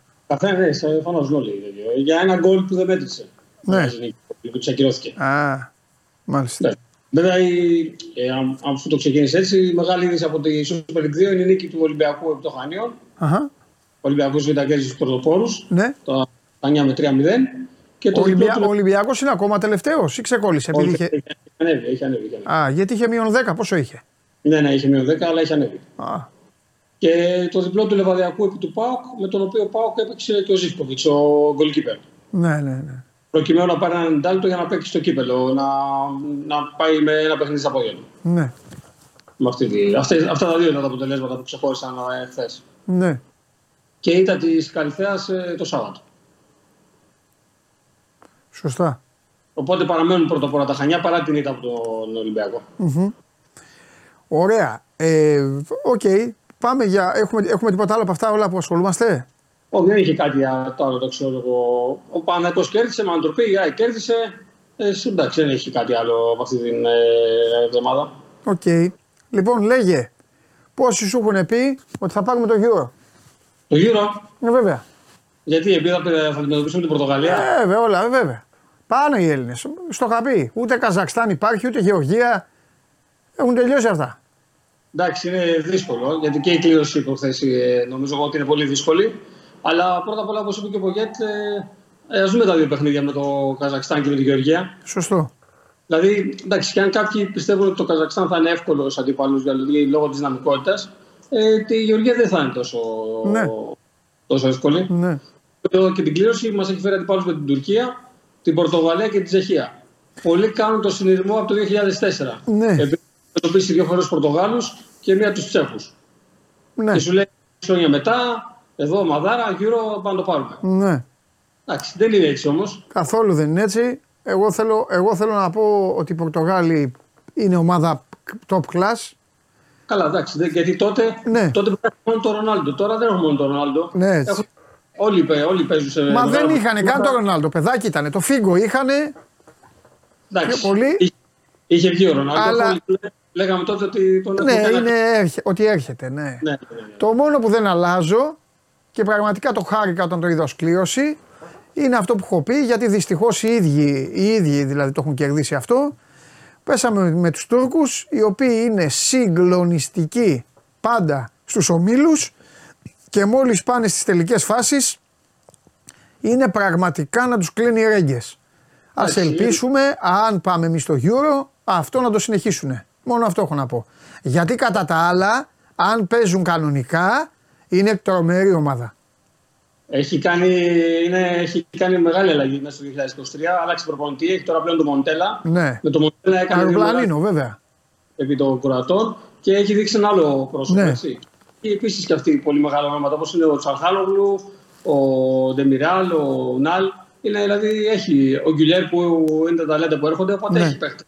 Και αυτή Ναι. δεν είναι αμεριτέα ποσότητα. Έτσι. Βέβαια, τώρα συζητάμε για μια κλήρωση που μας έχει φέρει αντιπάλους το καλοκαίρι. Ενώ ξέρεις, είναι τα δύο παιχνίδια τα πρώτα. Ναι, ρε παιδί μου, εντάξει. Δεν είναι και τόσο καλό να, να, να προτρέχουμε. Και όπως δεν προέτρεξε και ο Πογέτ. Είπε ναι, μεν ότι θα είναι πολύ ωραίο να αντιμετωπίσουμε την Πορτογαλία του Κριστιανού Ρονάλντο και 20 χρόνια μετά το Euro, αλλά ε, είχε και μια πιστινή ότι να, να κοιτάξουμε λίγο τα μάτια με το Καζακστάν 21 Μαρτίου στην Παπαρίνα και μετά το μάτσο με τη Γεωργία. Αν τυχόν, αν προβληθεί του Καζακστάν, έτσι που όλοι το ευχόμαστε. Μάλιστα, μάλιστα. Εντάξει, Πέτρο μου, ωραία. Θα κάνουμε υπομονή, πρέπει. Δεν είναι. Εντάξει, σίγουρα- Ε, Είναι λίγο Αν κωμικό, το καταλαβαίνω. Ε, ε, ε, Είναι γεγονός. Έγινε και καλά κάθουμε και ασχολούμαστε, αλλά το καλύτερο τώρα είναι να το πετάξουμε στα σκουπίδια. ναι, γιατί δεν έχουμε περάσει ακόμα. Ναι, μωρέ, αυτό. Μπήκαμε σε Ακόμα μια και τη κλή- Γεωργία εγώ λέω να πετάξουμε στα σκουπίδια. Α, την Γεωργία. Ναι. Ή το Λουξεμβούργο. ναι, γιατί είναι το Καζακστάν Ε, πρώτα. βέβαια, ναι, τι ξέρουμε τώρα, τι θα κάνουμε και τι. Όχι. Απλά το μόνο που θα μπορούσαμε να πούμε είναι ότι επειδή το Euro θα γίνει στη Γερμανία, αν τυχόν προκριθούμε, πιστεύω ότι θα έχει πάρα πολύ κόσμο. Ναι. Δηλαδή, να πούμε και λίγο το πρόγραμμα, αν τυχόν η Ελλάδα πε- περάσει στο Euro, πρώτα θα παίξει με την Τουρκία στο γήπεδο της Dortmund. Dortmund. Μετά πάμε Αμβούργο. Μετά θα παίξει με τη Τσεχία στο Αμβούργο. Και, Και το μετά τελευταίο Σάλκε. είναι Γε- Πορτογαλία στο Γκεζερκίχε. Γκέζελκirchen. Στο γήπεδο του Σάλκε. Ε, Επειδή έχω βρεθεί εκεί, είναι ένα υπέροχο γήπεδο. Ναι, ναι, ναι. ναι. Είναι υπερσύγχρονο. Ωραία είναι τα γερμανικά. Το κακό είναι, Ναι. ότι, ότι το κακό είναι ότι πρέπει να βρει και εσύ στα ελληνικά. ναι, σωστά. Για να παρακολουθούμε τι γίνεται. Έτσι. Φιλιά, Πέτρο. Καλή συνέχεια. Γεια σου, ρε Πέτρο. Λοιπόν, αυτός ο Πέτρος Παπαμακάριος ε, και τον ευχαριστούμε πάρα πολύ. Μας έκανε παρεούλα εδώ και για τα. Ε, και λίγο, λίγο με μια γεύση Super League ε, 2 που το, το βλέπουμε από κοντά το πρωτάθλημα αλλά και τον, για την εθνική ομάδα που έγινε η κλήρωση για το επόμενο Euro. Λοιπόν, για να κάνουμε τώρα ε, μία παρένθεση, μάλλον δεν θα είναι ακριβώς παρένθεση, δεν θα είναι ακριβώς παρένθεση, γιατί μπορεί να έχουμε και ξέσπασμα τώρα. Για να δούμε, πάμε.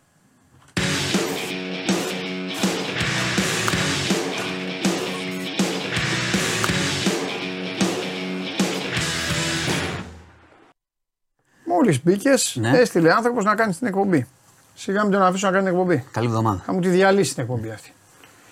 Καλή εβδομάδα. Ε, Εσείς που ψάχνετε τον Χριστοφιδέλη θα τον έχουμε πιο μετά. Επικοινώνησαν μαζί του να έρθει γρήγορα στο στούντιο. Να έρθει εδώ, στο δικαστήριο, στην αίθουσα. Πώς λέγεται, που, πώς λέγεται, κλήτευση, ε, άμεση, πώς λένε που φω- φωνάζουν Τι, κάποιον και αυτοφορό. λένε. Όχι αυτό. Άμεση κλήτευση. Όταν που λέει το δικαστήριο, αν κάποιον τον Βίαιη, έχουν. προ, βίαιη προσαγωγή. Βίαιη προσαγωγή. Αλλά ο, ο Χριστοφιδέλης με φθηνές δικαιολογίες αποφεύγει την προσαγωγή και θα συλληφθεί. Θα βγει από το σπίτι. Δεν θα γίνεται; γλιτώσει ο Χριστοφιδέλης όμως. Τι γίνεται, ρε Μάνο. Έχει όντως και γκολάκια Αμέ. αυτή τη φορά. Ναι, κολλάκια κόκκινες. Μπόλικες. Ε, θα ξεκινήσουμε με τα, Με ό,τι με τα θες. ειδησιογραφικά. Ό,τι θες, ό,τι θες. Λοιπόν, ε, Στο κοξάκι, προσοχή. προσέχουμε, προσέχουμε. Είχαμε ένα φοβερό περιστατικό σε διαμέριμα στην Ακρόπολη. Μια γυναίκα πήδηξε από τον τρίτο όροφο στον Γιατί; πρώτο για να σωθεί. Από τι; από τον σύντροφό της. Ε, κινέζικης καταγωγής και οι δύο. Την είχε, την, την ε, είχε ουσιαστικά κρατήσει δεμένη για μια μέρα.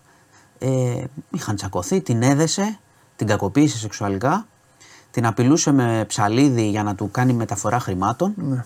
ε, και η γυναίκα κατάφερε κάποια στιγμή να λυθεί πήδηξε από το. βγήκε έξω στο μπαλκόνι, πήδηξε από τον τρίτο, έπεσε στο, στον πρώτο. Και εκεί ένας γείτονας ευτυχώς ε, ενδιαφέρθηκε αμέσως. Ήταν, τη βοήθησε. ήταν πιο μεγάλος ο πρώτο. Ναι, ναι, μπορεί κατάφερε, να πει κατάφερε κάποιος, σε «Γιατί εξώστη. πήγε στο δεύτερο. από ξέρω εγώ». εξώστη. Κα- Έπεσε Ήτανε- στον εξώστη. Α. Και κατάφερε να, να κρατηθεί. Χτύπησε στο κεφάλι και στο πόδι. Ε, αλλά, εντάξει. Ναι, αλλά τι εντάξει, η γυναίκα έχει φάει ξύλο, ότι έχει κακοποιηθεί. Τέλος πάντων. Ε, Άρα δεν γλίτωσε από πήρε- αυτόν. Ε, ε, τι, αυτός πρόλαβε την, δηλαδή κράταγε, αυτός. την κράταγε μια μέρα δεμένη. Την κράταγε δεμένη. Ουσιαστικά την, Ο άντρας της κανονικά. ο σύντροφός της, ξέρω εγώ, είχαν σχέση. πάντων, εντάξει, ναι. Είχαν σχέση. Ε, τώρα πώς προέκυψε και φτάσανε εκεί, τι να σου πω. Την κακοποιούσε πάντως, την είχε δέσει τη γυναίκα και κατάφερε ευτυχώς να λυθεί. Έπεσε, εκεί ο γείτονας βοήθησε, πήρε κάβα αυτά αστυνομία. Ε, μέχρι να έρθει η αστυνομία είχε φύγει ο, ο Κινέζος σύντροφος. Και μάλιστα η αστυνομία τώρα ψάχνει μήπως γιατί η γυναίκα τους είπε ότι είναι πολύ πιθανό να, πήγε, να προσπαθεί να φύγει από τη χώρα. Δεν τον, έχουν, δεν τον βρήκανε. Ε, η γυναίκα ευχαρίστησε τους γείτονες για τη συμπαράστασή τους και ευτυχώς δεν είχαμε τίποτα χειρότερο. Βέβαια, βασανίστηκε άγρια, αλλά δεν είχαμε τίποτα χειρότερο από την ε, πτώση. Είχαμε πριν από λίγο εξάρθρωση της συμμορίας των ATM. Ε, έχουμε τρεις συλλήψεις. Οι τύποι αυτοί, μεταξύ των οποίων ένας τράπερ, και έχει σημασία αυτό. Ε, οι τύποι αυτοί είχαν χτυπήσει σε όλη τη χώρα τουλάχιστον 10 ATM, έκλεβαν αυτοκίνητα, πήγαιναν σε απομακρυσμένα ATM με εκρηκτικά ή με κοπτικά εργαλεία, είχαν κλέψει περίπου 700.000 ευρώ, τα οποία μετά τα ξέπλαιναν, ε, έπαιζαν καζίνο ή σε βίντεο κλιπ και καλά παραγωγές και τα λοιπά, τραπ. Ε, τους πιάσανε και τους τρεις, έχει δώσει και η αστυνομία έτσι, βρήκε διάφορα, βρήκε εκρηκτικά, βρήκε ε, διάφορα, κλεμμένα αυτοκίνητα χρησιμοποιούσαν, smart κλπ ε, είχαν πλούσια δράση, όπως καταλαβαίνεις, γιατί και την, είχαν, την, την, την άπλωναν κιόλας. Είχαν κάνει τουλάχιστον 10 χτυπήματα. Τουλάχιστον 10. Ε, Άλλος ένας τράπερ που μπλέκεται σε τράπερ, τέλος πάντων. Μπλέκεται σε, τέτοια, σε κάτι παράνομο. Ε, Γάζα, δυστυχώς, πολύ άσχημα τα πράγματα. Τους έχει βγάλει η αστυνομία; Ε, δεν έχει δώσει εισαγγελέας ακόμα, τουλάχιστον όσο είδα πάνω δεν είχε δώσει ακόμα ε, φάτσες. Κυκλοφορούν, αλλά όχι νόμιμο, όχι επισήμω. Ε, γάζα τα πράγματα πολύ άσχημα από τη λήξη της εκεχηρία και μετά. Οι Ισραηλινοί δεν χτυπάνε μόνο βόρεια, χτυπάνε, έχουν εστιάσει νότια. Οπότε καταλαβαίνουμε ότι δεν έχουν, οι άνθρωποι δεν έχουν από πού να φύγουν για τις, ε, από τους βομβαρδισμούς. Ε, έχουμε μέχρι στιγμής τουλάχιστον από τη νέα, μετά την εκεχηρία 300 και νεκρούς, εκατοντάδες τραυματίες και πολύ άσχημες εικόνες δυστυχώς ε, οι πληροφορίες από τα νοσοκομεία είναι πολύ άσχημες. Παιδιά χάνουν, τα ακροτηριάζονται μετά τα εγκάβματα. Επεμβάσεις γίνονται χωρίς αναισθητικό, όπως καταλαβαίνετε, και πολλοί πεθαίνουν και πάνω στις επεμβάσεις. Οι γιατροί εντάξει, δεν ξέρω πώς θα τα καταφέρουν. Είναι πάρα πολύ άσχημη. Γίνεται προσπάθεια να πάμε σε νέα εκεχηρία, αλλά αυτή τη στιγμή είμαστε σε πολύ άγρια φάση ε, του πολέμου. Και να πω κάτι που σχετίζεται με αυτό ουσιαστικά. Είχαμε στη Γαλλία μια επίθεση στο Παρίσι που είναι και Ολυμπιακοί Αγώνες, έτσι. Σύντομα και αυτό δημιουργεί μεγάλες συζητήσεις για τους Ολυμπιακούς Αγώνες. Ε, επίθεση με μαχαίρι από έναν ε, μουσουλμάνο που μένει Γάλλο, 26 ετών, ο οποίος ε, η αστυνομία λέει ότι έχει διαταραχή. Σκότωσε έναν ε, τουρίστα με μαχαίρι, τραυμάτισε άλλους δύο με σφυρί μέχρι να τον πιάσουν. Ε, αιτιολόγησε ότι σκοτώνονται, σκοτώνονται Παλαιστίνοι και Αφγάνοι και ήθελε να εκδικηθεί. Εντάξει, η αστυνομία λέει ότι αντιμετωπίζει, προφανώς αντιμετωπίζει προβλήματα και συνελήφθη, αλλά ξεκινά μια μεγάλη συζήτηση για την ασφάλεια Μανώ. σε αυτές τις ιστορίες στους Ολυμπιακούς Αγώνες και τι θα αντιμετωπίσουμε. Θέλω να σου πω κάτι. Ε, θα είναι πολύ δύσκολα στους Ολυμπιακούς Αγώνες. Ναι. Θα είναι. Αυτό Ειδικά αν έχουμε ανοιχτά μέτωπα παντελή έτσι όπως είναι Αυτό που βίωσα στον τελικό του Champions League, αυτή την αθλειότητα, mm-hmm δεν ξέρω τώρα πώς να. Γιατί εντάξει, εμείς μιλάμε εδώ σαν να είμαστε να πίνουμε καφέ, παιδί μου, και είναι εύκολο παρεξηγήσιμο για τους ε, σημερινούς νεοέλληνες που τα θεωρούν όλα κάπως μη Θέλω να πω ότι, ε, παιδί μου, ε, βαρέθηκα να βλέπω αστυνομικούς να δέχονται επιθέσεις. Γιατί θέλω να είμαι δίκαιος. Και να κάνουν επιθέσεις σε ανθρώπους που, πώς να σου πω, ήταν Αλγερινοί, ήταν, ναι. ήταν ε, από, από, εκεί, mm. κατάλαβες. Ε, καμιά πεντακοσαριά τέτοιοι τύποι μοίραζαν άφθονα πλαστά εισιτήρια. Έμπαιναν με πλαστά εισιτήρια μέσα φίλοι της Ρεάλ ή Ιαπωνέζοι ή Άγγλοι και τους πέταγαν έξω με τις κλωτσιές security οικογενειάρχες τρώγανε κλωτσιές γιατί είχαν πάρει εισιτήρια πλαστά από αυτούς τους τύπους, οι οποίοι ήταν έξω από το γήπεδο. Η κατάσταση, παιδιά, ήταν δραματική την ημέρα του τελικού. Αυτοί πηδάγανε μάντρες. Οι πόρτες λοιπόν είχαν κλείσει. Οι Άγγλοι φώναζαν. Αυτοί τα βάλαν με τους Άγγλους. Είχε γίνει ολόκληρο σκηνικό ναι, τότε. Ναι. Ε, Χωρίς να φταίνε τίποτα οι Άγγλοι. Μα... Λέω οι Άγγλοι γιατί ήταν πιο πολλοί Άγγλοι ε, οι τύποι αυτοί, η, η μειονο- μειονότητα να το πω, δεν, θε- δεν ξέρω πώ να το πω τέλο πάντων. Ξέρεις τι, τώρα ας πούμε η- η- αυτή που, αυτό που έγινε τώρα προχθές, Ναι. Γάλλος είναι υπήκος. Ναι, Γάλλοι είναι, όχι. Κατάλαβες. Μα δεν είναι ξένοι. Δεν, είναι- δεν Ναι. το λέω. Γάλλοι είναι. Ε, Γάλλοι είναι. Απλά ρε παιδί μου δεν είναι Γάλλοι. Δεν είναι, πώς να το πω. Δεν είναι πλατινοί. Ναι, είναι κατάλαβα. η Τρεζεκέ. Ναι, ναι, ναι. Καταλαβες. Οι οποίοι είναι πολύ όμως πια στη Γαλλία. Μπρε, ναι, ρε, αυτό λέω, δεν το λέω. Μα σου λέω, δεν το, Το λέω. ξέρω, μην το πάρεις ξέρω. συνηθώ, ρε παιδί Όχι, μου. όχι, το ξέρω, το ξέρω. Βαρέθηκα να τους βλέπω. δηλα- ε, γι- παιδιά γινότανε μακελιό. Ναι, μα, να α, τους ξέρεις κυνηγάνε τι; με τα άλογα, να τους σέρνουν κάτω. αυτό που αυτοί λες- να τους πετάνε ε, πράγματα.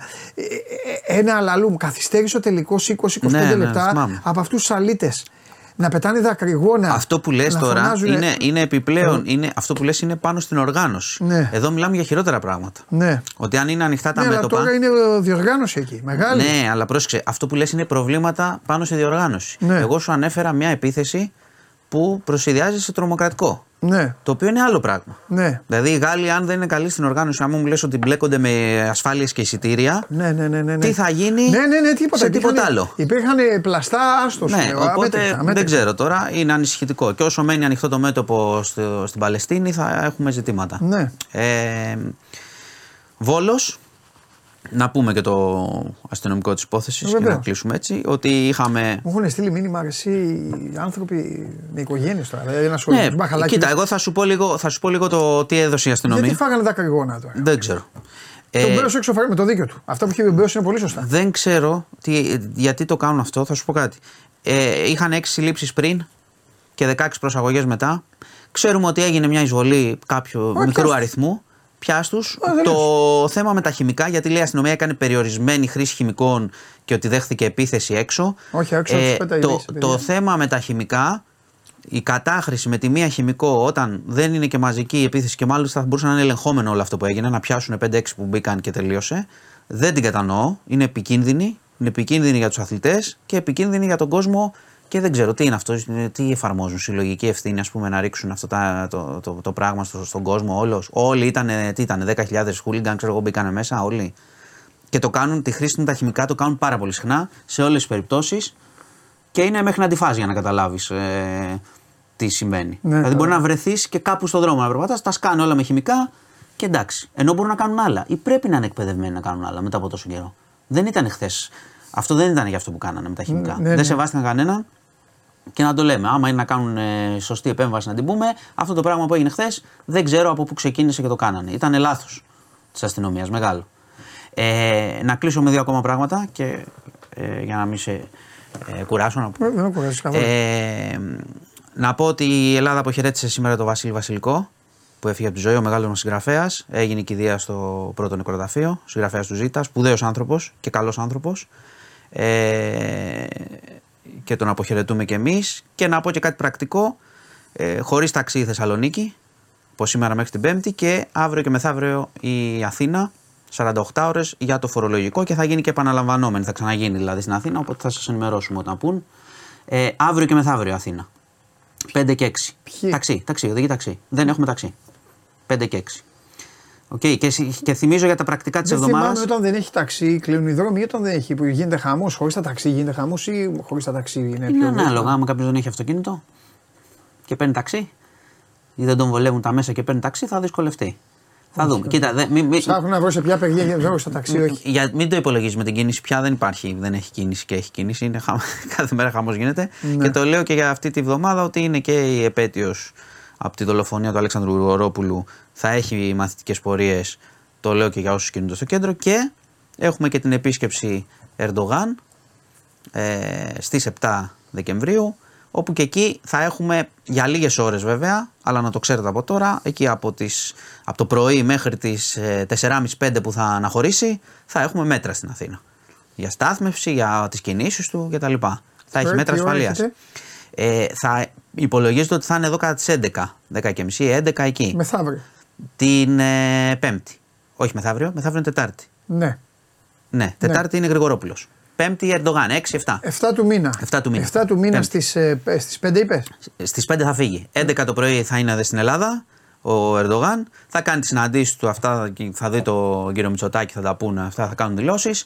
Θα έχει λίγο στο κέντρο Ε, λίγη ταλαιπωρία να το ξέρετε από τώρα. Θα, τα μέτρα θα βγουν και αναλυτικά, οπότε θα τα ξαναπούμε.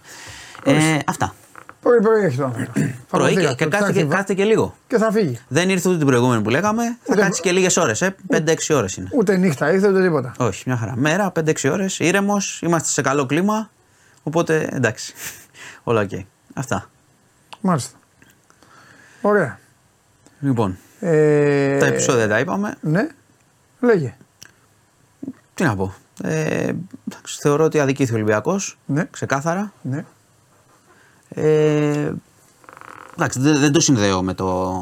Δεν το συνδέω, εγώ δεν το συνδέω με τα. Δεν αιτιολογώ ότι το, το ξέσπασμα του κόσμου ποτέ δεν βοηθάει αυτό. Ενώ ότι είναι το να μπεις μέσα στο γήπεδο. Ε, παιδί το μου, ξέσπασμα να φωνάξεις να, κτλ. εννοείται. Ε, το να μπεις μέσα στο γήπεδο θα χρησιμοποιηθεί πιθανότατα. Πάντα κατά της ομάδας. Ε, κοίτα, υπάρχει μια σέβεια στον Ολυμπιακό. Αυτό που είδα χθες και με βαρ και τα λοιπά, εγώ θεωρώ ότι αδικήθηκε. Υπάρχουν κομβικές φάσεις που αδικείται. Μάλιστα. Δεν του δίνεται πέναλτι. Το ακυρωθέν γκολ, δεν καταλαβαίνω γιατί ακυρώθηκε. Εντάξει. Κάνουν πλάκα οι άλλοι ότι φωνάζει ο Ολυμπιακός. Εντάξει, παλιά γκρινιάζανε για τα ανάποδα πλάγια. Ούτε καν τέτοιες φάσεις. Μάλιστα. Οπότε απλά και, ε, και η διοίκηση γι' αυτό πρέπει να ενισχύσει γιατί το, το ότι γκρινιάζεις 1,5 χρόνο για τα ίδια και δεν αλλάζουν είναι ένα πρόβλημα. Ο Ολυμπιακός τι κάνει για όλα αυτά; Αυτό λέω. Είναι ένα πρόβλημα. Αυτό λέω. Όταν, γιατί ο Ολυμπιακός έχει σημειώσει αυτά τα πράγματα εδώ και πολύ καιρό και είναι επαναλαμβανόμενο. Οπότε πρέπει να δει λίγο την ε, στρατηγική του γενικά. Τι θα κάνει. Τι να πω. Πάντως, χθες ήταν ε, για, για μένα, όπως το είδα, ήταν χειρουργείο αυτό που έγινε κατά του Ολυμπιακού. Και επειδή έχει κι άλλα εκτός έδρας μάτς, πιθανότατα. Χειρουργείο. Ε, ε, ναι, χειρουργείο ήταν και πιθανότατα έχει πολλά συνεχόμενα εκτός έδρας μάτς, Οπότε μάλλον είναι ευκαιρία να τον βγάλουν εκτός τίτλου, από ό,τι καταλαβαίνω. Ποιο τίτλο. Ναι. Αν συνεχιστεί αυτό. Εγώ έτσι το είδα. Τώρα, αν το είδε κάποιος άλλος, αλλιώς, οκ. Τρεις βαθμούς πίσω είναι. Τι δίκιο. Ναι, εντάξει. Άμα βάλεις, βάζεις πέντε γκολ σε κάθε ματς σου μετράνε τα δύο, θα δούμε και στα επόμενα παιχνίδια τι θα γίνει. Τι να σου πω. Ήταν, ήταν απροκάλυπτο αυτό που έγινε χθες, κατά την άποψή μου. Και σου ξαναλέω, δεν είμαι υπέρ. ε, Το διαχωρίζω εντελώς. Θεωρώ πάντα ανοησία το, το θέμα των επεισοδίων, το οποίο πάντα χρησιμοποιείται εναντίον σου. Αλλά δεν είμαι και της λογικής, ωραία, να παρατηρούμε συνεχώς τα ίδια και να μην αλλάζουν. Τέλος πάντων, λοιπόν, αυτά. Σας χαιρετώ. Δεν σου δίνω χέρι γιατί μου πες Σωστά, να μην σε σωστά. χαιρετήσω. Όχι, μπορείς να με χαιρετήσει. Δεν χρειάζεται. Δεν χρειάζεται. Χαιρετώ. Γεια σου, καλέ μου φίλε. Γεια σου, Μάνο μου, εξαγριωμένε. Ξέσπασε. Πάει ο Μάνος ο φίλος μου. Πάρε τα γκολάκια για όλους. Ε, γκολάκια για όλους. Ε, κύριε Ντενής, θέλετε να σας αποκαλύψω κάτι; Α, ωραία. Ε, ε, ε, έλα μέσα, έλα μέσα, ηγέτη. Έλα μέσα.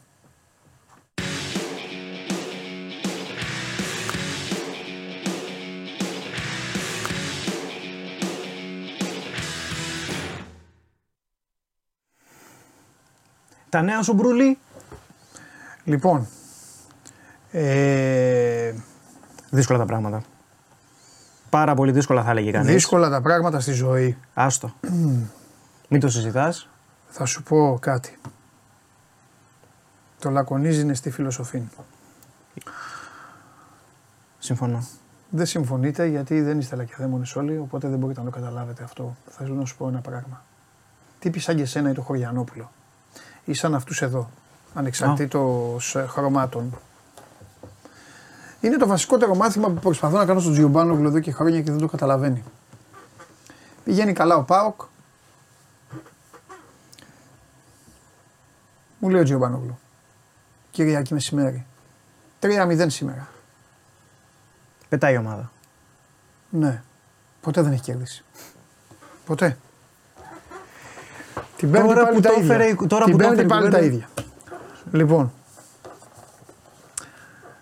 Αυτό που πρέπει να κάνετε όλοι, Χαμηλά η μπάλα. αν θέλετε τη γνώμη μου, είναι να έχετε υψηλά, υψηλά, υψηλά δύο πράγματα στο μυαλό σας. Το ένα, δεν το λέω για σένα, Ναι, γενικά. ναι, το ναι. ένα το σεβασμό στους αντιπάλους Πάνω απ' όλα γιατί μετά. και το δεύτερο, ότι ποτέ δεν ξέρεις τι θα σου ξημερώσει. Μην το συζητάς. Καταλαβες. Ε, ναι. ο κύριος Χωριανόπουλος ερχόταν εδώ και μοιράζει γκολάκια. Τώρα βγάζει από τα αυτιά του μαζούτ. Καταγγελτικός σου σήμερα. Μαζούτ. Εσύ μοιράζει πρωταθλήματα. Όχι ακόμα. Τώρα κάνει τον Κινέζο. Το ίδιο ισχύει για όλους. Γιατί Σκηνοθέτης, είδες πώς το πήρε το μάθημά του. Εδώ και ένα μισή μήνα. Εσύ και εδώ, οι τηλεθεατές. Τον έχετε ακούσει να παραλύρει. κι όμως όχι. Του εξήγησα, το έκανα, του φέρα παραδείγματα, δεν άκουγε στην αρχή, ήρθε μόνος του, μου λέει, εγώ μου λέει θα είμαι φρόνιμος. Βγήκε πρωταθλητής χειμώνα; Για να ηρεμήσει για, Δεν- για λίγο; Δεν υπάρχει αυτό. Το πρωταθλητής χειμώνα; Δεν υπάρχει. Εντάξει, το έχουμε εμείς, το, Το έχουμε, το έχουμε πρωταθλητής και οι χειμώνα- Γερμανοί. Και οι Το Γερμανοί. πρωταθλητής χειμώνα είναι το ψέμα, ε, είναι το ίδιο ψέμα με το ότι πή- πήγα μαζί της. Και, ε, ε, και έχεις πάει για βυσινάδα Ναι. στο όρθιο. Τι είπα, Για, Καταλαβες. για γαλακτομπούρεκο. Μπράβο, Αυτό. έτσι σε θέλω. Δεν υπάρχει. Α μην κορυδεύομαστε μεταξύ μας. Δεν υπάρχει πρωταθλητής χειμώνα. Ένας είναι ο πρωταθλητής παντού και βγαίνει το καλοκαιρόνιο εκεί την άνοιξη στο τέλος. Μέχρι τότε. Πώς πήγες; Ε, μέτρια. Πιο πολύ νομίζω πληγώθηκα με τη Forest. Ήταν καλή με την Everton. Ναι, Ε, και νομίζω μια φάση εκεί δέχτηκαν γιατί το έβλεπα και το παιχνίδι. Ήταν καλύτερη. ναι. Ε, θα δούμε. Ε, δέχομαι μηνύματα από φίλους και γνωστούς τη γνώμη μου για τον Καρβαλιάλ που ακούγεται. Γιατί το έβγαλαν λίγο οι Πορτογάλοι, διότι είχε ένα πέρασμα από τη Σουόνση ο συγκεκριμένος coach.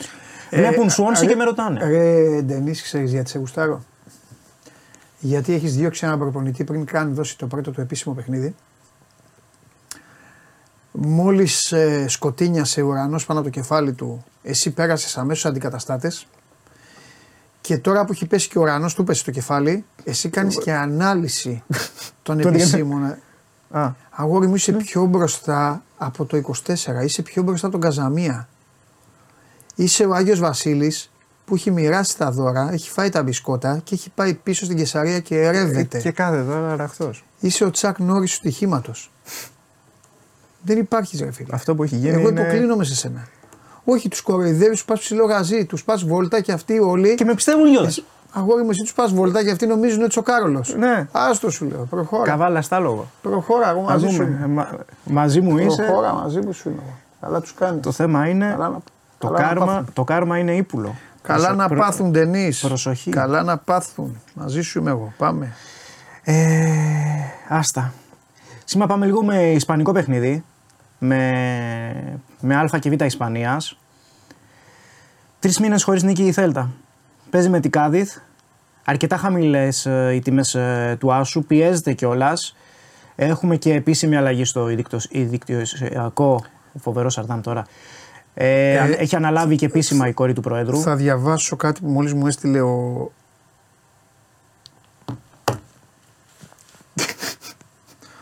Το άκουσα αυτό που είπες. Περίμενε. Μου στείλε κάτι ο Αλέξανδρος ο Τρίγκας από πάνω από την αίθουσα σύνταξής μας. Δήλωση του Παύλου Μαρινάκη, του κυβερνητικού εκπρόσωπου, στο briefing των δημοσιογράφων. Ε, για, τα, για τα χθεσινά. Ε, εμείς δεν θέλουμε να μπούμε σε διαδικασία να συμμετέχουμε σε αντιπαράθεση που αφορά μεταξύ ομάδων.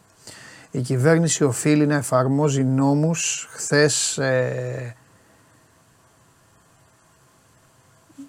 τι γράφει εδώ, δεν το καταλαβαίνω. Ε, σε δύσκολη κατάσταση έκανε, α, χθες η Ελλάς, λείπει το «η». Χθες η Ελλάδα σε δύσκολη κατάσταση έκανε προβλεπόμενες συλλήψεις και προσαγωγές να προασπίσει ασφάλεια πολιτών που θέλει να πάει γήπεδο. Καθήκον κυβέρνησης αυτό είναι ε, να προασπίζει τους κατοίκους των πόλεων όπου γίνονται αγώνες. Ε, κυβέρνηση έχει πάρει μια σειρά πρωτοβουλίες για ασφάλεια στα γήπεδα επαγγελματικά και στον, ερασιτεχνικό, στον ερασιτεχνικό αθλητισμό. Θα συνεχίσουμε σε αυτή την κατεύθυνση χωρίς εκπτώσεις. Έχουμε κάνει ελέγχους σε συνδέσμους και θύρες.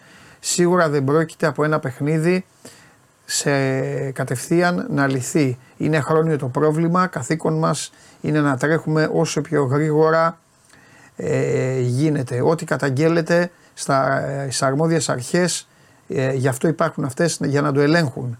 Για τη χρήση χημικών είπε δεν μπορώ να κάνω επιχειρησιακή ανάλυση ε, η αστυνομία, η Ελλάς ακολούθησε συγκεκριμένο πρωτόκολλο με βάση την επικινδυνότητα της στιγμής έκρινε ότι πρέπει να προχωρήσει σε προσαγωγές θα συνεχίσει να εφαρμόζει τους νόμους σε όποιο γήπεδο λαμβάνει η χώρα παράνομη πράξη.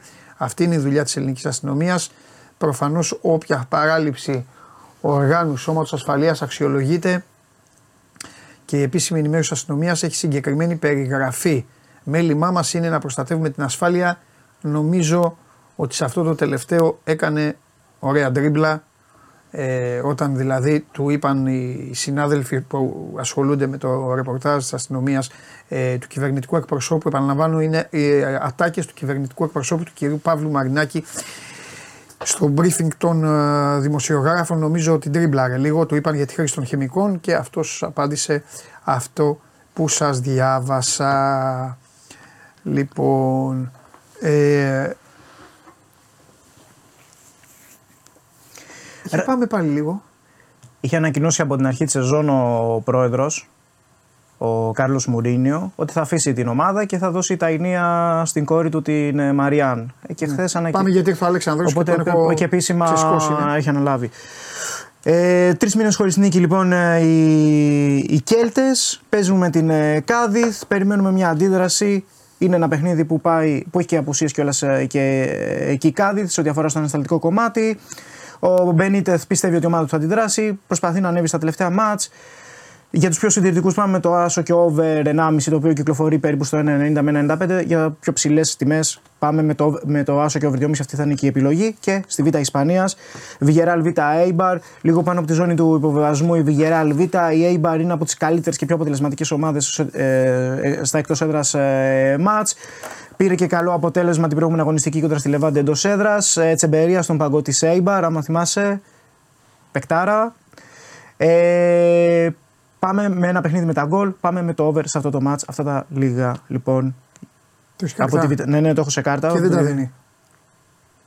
Περιμένω. Γιατί τα πάω πάρα πολύ γρήγορα και τους έπιασα από ετοίμαστο. Θέλει κάτι θάσο και over 2,5 και Βιγεράλ Β' Άιμπαρ over 2,5. Με το δηλαδή είμαστε. Ναι. Φιλιά. Θα αντιδράσουν. Bye. Στο τέλος της εκπομπής θα πω γιατί δεν σας λυπάμαι. Γιατί μου στέλνετε παράπονα και μου λέτε ε, γιατί λες να χάνουν, ότι χάνουν οι ελληνικές ομάδες και αυτά και μόνο η Λίβερπουλ και αυτά; Θα σας πω γιατί. Έλα. Ή μάλλον θα σας πω τώρα που ήρθε ο φίλος μου Αλέξανδρος. Γιατί σας παρατηρώ, όχι όλους, είστε χιλιάδες εδώ πέρα, αλλά παρατηρώ τι κάνετε. Και θα το πω τώρα που ήρθε ο φίλος μου Αλέξανδρος που με βοήθησε και τον ευχαριστώ πολύ που μου στείλε αυτή την τοποθέτηση του κυβερνητικού εκπροσώπου. Λοιπόν, δεν λυπάμαι καθόλου κανέναν. Θα πω γιατί. Γιατί όταν τρώει το δακρυγόνο το παιδί το δικό σας, του κολλητού σας ε, ή της ε, βαφτιστήρας σας ή όλα αυτά, πλακώνεστε και στέλνετε μηνύματα και ουρλιάζετε και κάνετε. Όταν το τρώνε τα παιδάκια των άλλων, κάθεστε, κοροϊδεύετε και γελάτε. Αυτό που κάνετε σήμερα. Γι' αυτό δεν λυπάμαι κανέναν. Αυτό. Αυτή είναι η σχέση μας. Θέλω να το ξέρετε. Χάλα Μαδρίτη. Φτάνει σήμερα το βράδυ. Συγκλονιστική χθες. Συγκλονιστική. Με τα δεύτερα. Ποια δεύτερα; Πέντε παιδάκια έχει. Τα μέσα. πέμπτα ήταν. Τα πέμπτα ήταν και σου λέγανε κερδίζουμε όποιον θέλουμε. Με κάτι παιδάκι. Κατά τύχη έχει χάσει. Εγώ, εγώ δεν σας έχω πει για τη Φενέρ. Ότι ναι, εγώ έχω, πιστεύω θα το πάρει, θα το κάνει. Κατά τύχη κέρδισε. Αν ο Γιούλ την πέταγε την μπάλα στο, στο υπερπέραν, θα δεν έκανε τέτοιο.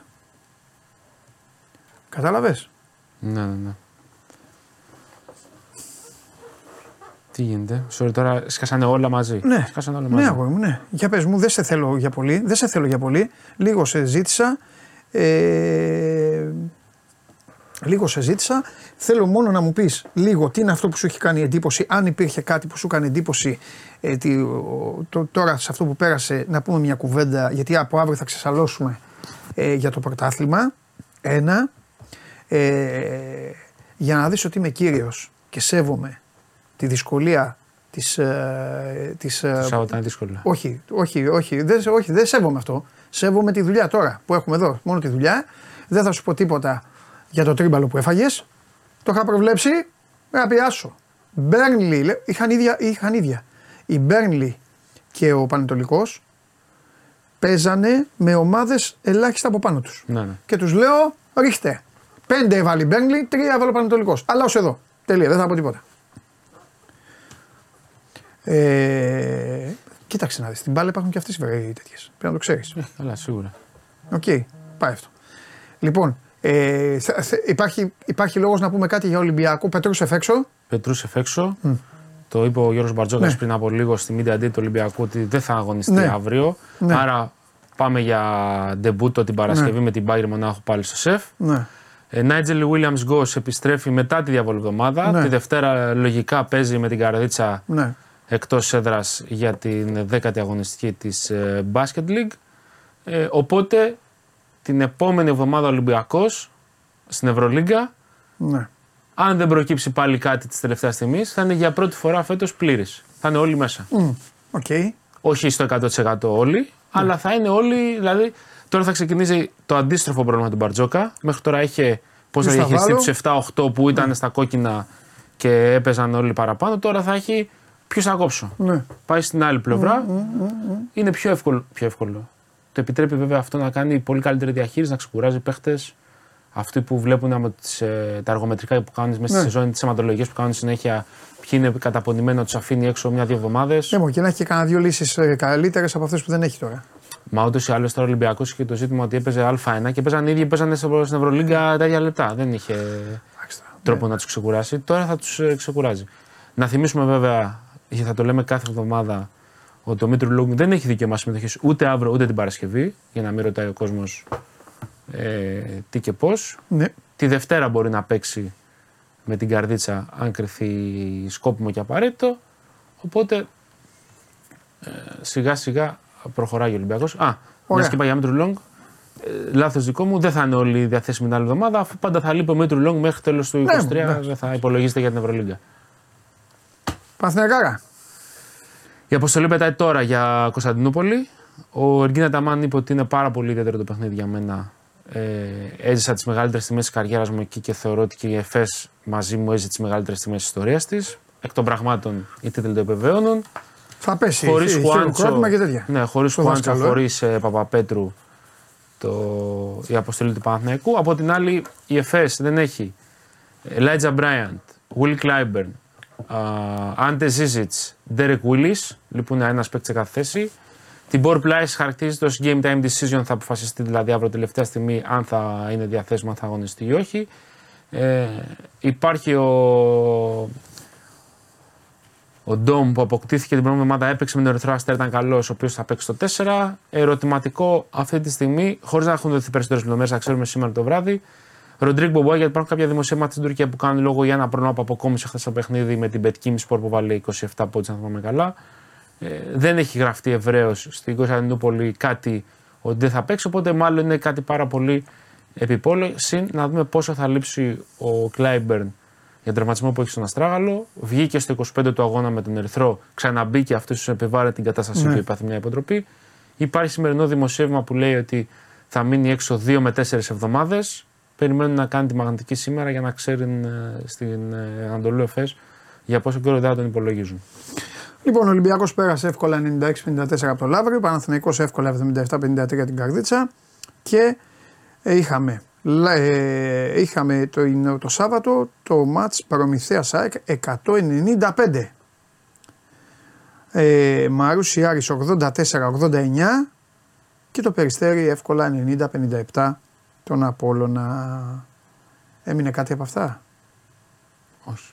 Όχι. Σάββατο δεν είδα τίποτα. Ναι. Έμαθες, των έμαθες πραγμάτων. ε, εντάξει ήταν,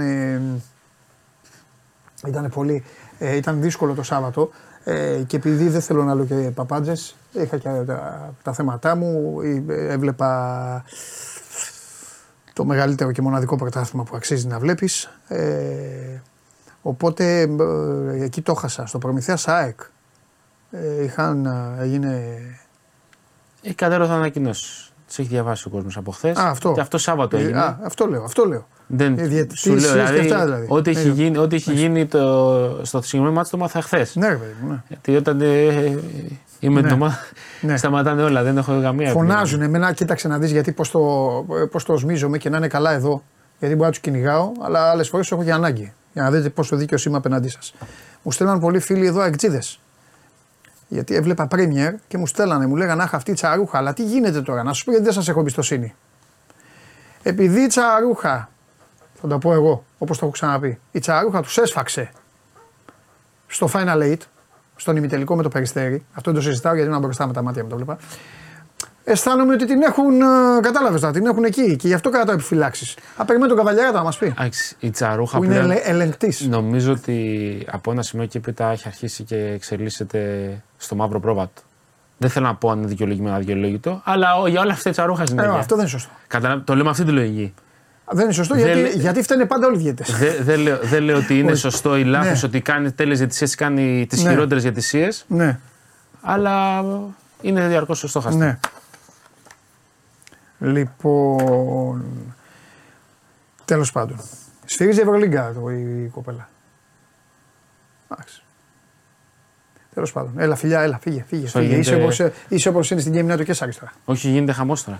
Τι; Κάνει πράγματα. Θέματα; Ε, πες κάνει. Α, ω, κατάλαβα. Εντάξει, ρε, μια ή τα κάνατε. Παιδιά, τα βάζετε με τους διαιτητές. Όταν σας τα λέω εγώ για τους διαιτητές, εσείς δεν με ακούτε. Περιμένετε να κάνουν κακό στη δική σας ομάδα. Τι να σας κάνω. Πάμε. Κατέβασε το νέο app του Sport 24 και διάλεξε τι θα δεις. Με το MySport24 φτιάξε τη δική σου homepage επιλέγοντας ομάδες, αθλητές και διοργανώσεις. Ειδοποιήσεις για ό,τι συμβαίνει για την ομάδα σου. Match Center, Video Highlight, Live εκπομπές και στατιστικά για όλους τους αγώνες. Μόνο αθλητικά και στο κινητό σου με το νέο Sport24 app. Κατέβασέ το!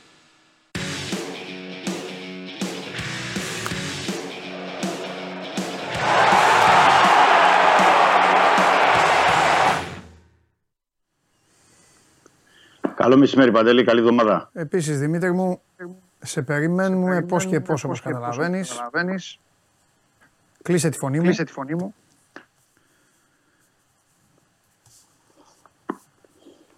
Έλα. Έλα.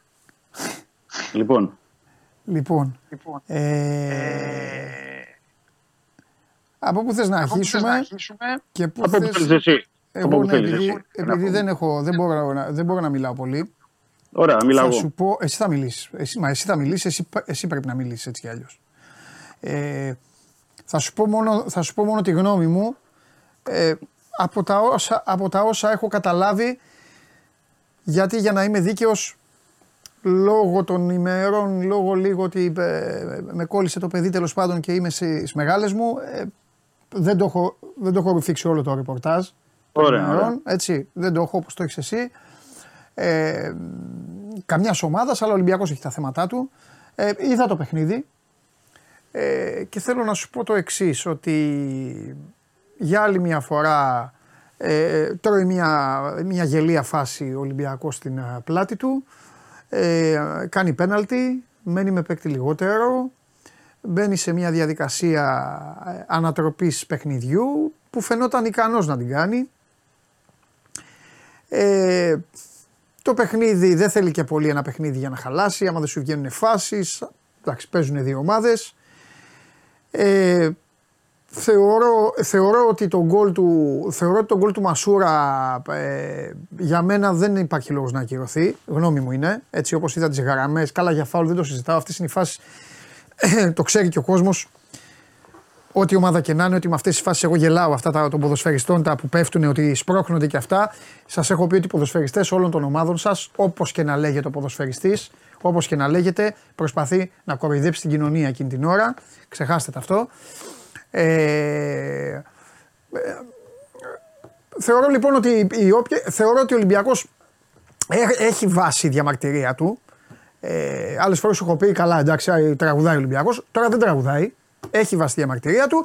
Απ' την άλλη, όμως, θέλω και να μας εξηγήσεις πώς παίρνει την απόφαση η διοίκηση του Ολυμπιακού να πάει με έναν τελειωμένο προπονητή βάσει του ρεπορτάζ. Εκτός αν δεν είναι τελειωμένος, οπότε πάω πάσο.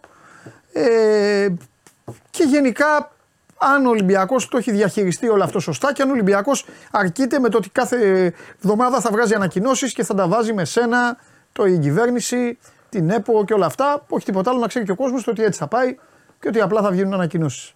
Γιατί κάποτε αυτά δεν τα έκανε ο Ολυμπιακός, τα κάνανε. Αυτό. Ωραία. Να, ε, να ξεκινήσουμε αφού έτσι το θες και με το θέμα της διαιτησίας, να Ό,τι θες, ξεκινήσουμε ό,τι από εκεί. θες. Ναι. Ναι, θα ξεκινήσουμε από εκεί. Ε, είναι μια διαιτησία μνημείο. Ε, και δεν αναφέρομαι μόνο στο. Δεν αναφέρομαι τόσο στο Παπαπέτρου, γενικά εννοώ όλη την. Ε, ε, εννοώ και VAR, VAR, Τσίλες κτλ. Ε, θέλω να το πω η διαιτησία γιατί πρέπει να, να το δούμε συνολικά. Ε, γιατί είναι ένα, σε ένα μόνο παιχνίδι. Αν πάρεις μία-μία τις φάσεις, είναι πάρα πολλές. Θα μπορέσει να σταθεί κάποιος στον στο Παπαπέτρου να πει γιατί δεν έδωσε το, το πέναλτι, το πρώτο στον Βόλο και το έδωσε μετά μέσω του VAR. Γιατί δεν έδωσε το πέναλτι, ε, το πρώτο, στο, το μοναδικό πέναλτι του Ολυμπιακού ε, στον Μπιανκόν ε, και το έδωσε μέσω VAR. Ε, δεν είναι μόνο αυτές οι φάσεις. Είναι, είναι πάρα πολλά πράγματα μέσα στο, στο παιχνίδι που δείχνουν μια διαιτησία και τον τρόπο που στηρίζουν και τον τρόπο που αντιμετωπίζεται στην προκειμένη περίπτωση ο Ολυμπιακός γιατί συ- λέμε για το συγκεκριμένο παιχνίδι. Ναι, Ε, ναι. πρέπει να σου πω, Παντελή, ότι εσύ, πέρυσι η εσύ, φάση- εσύ δηλαδή, θα, θα σε ρωτήσω και αυτό. Ε, Καταλαβαίνω τι λες. Το βλέπω συνολικά Όπως εγώ. επίσης, βεβαίως, όπως επίσης θέλω να πω κάτι, ε, ήταν άσχημο και για τα παιδιά των δύο ομάδων ότι το παιχνίδι συνέχεια διακόπτετο. Συνέχεια το παιχνίδι, δεν είχε ρυθμό το παιχνίδι. Δεν, εί- δεν είχε ρυθμό καθόλου. Ναι. καθόλου. Απλά θέλω να σε ρωτήσω κάτι. Θεωρείς χθες, ρε παιδί μου, ότι το μάτς, γιατί το λένε αυτό και μου κάνει εντύπωση, το λένε πολλοί οι Ολυμπιακοί αυτό, αλλά εντω- εντάξει, οκ, δεν έχει. Ο καθένας έχω πει την μπάλα και το ποδοσφαιρόμετρο, ο καθένας που κουβαλάει, ακόμη και δημοσιογράφοι, α, καταφέρουν να γίνουν όλα καλά. Αλλά ε, χθες το μάτσο σφίξω ο Πέτρου.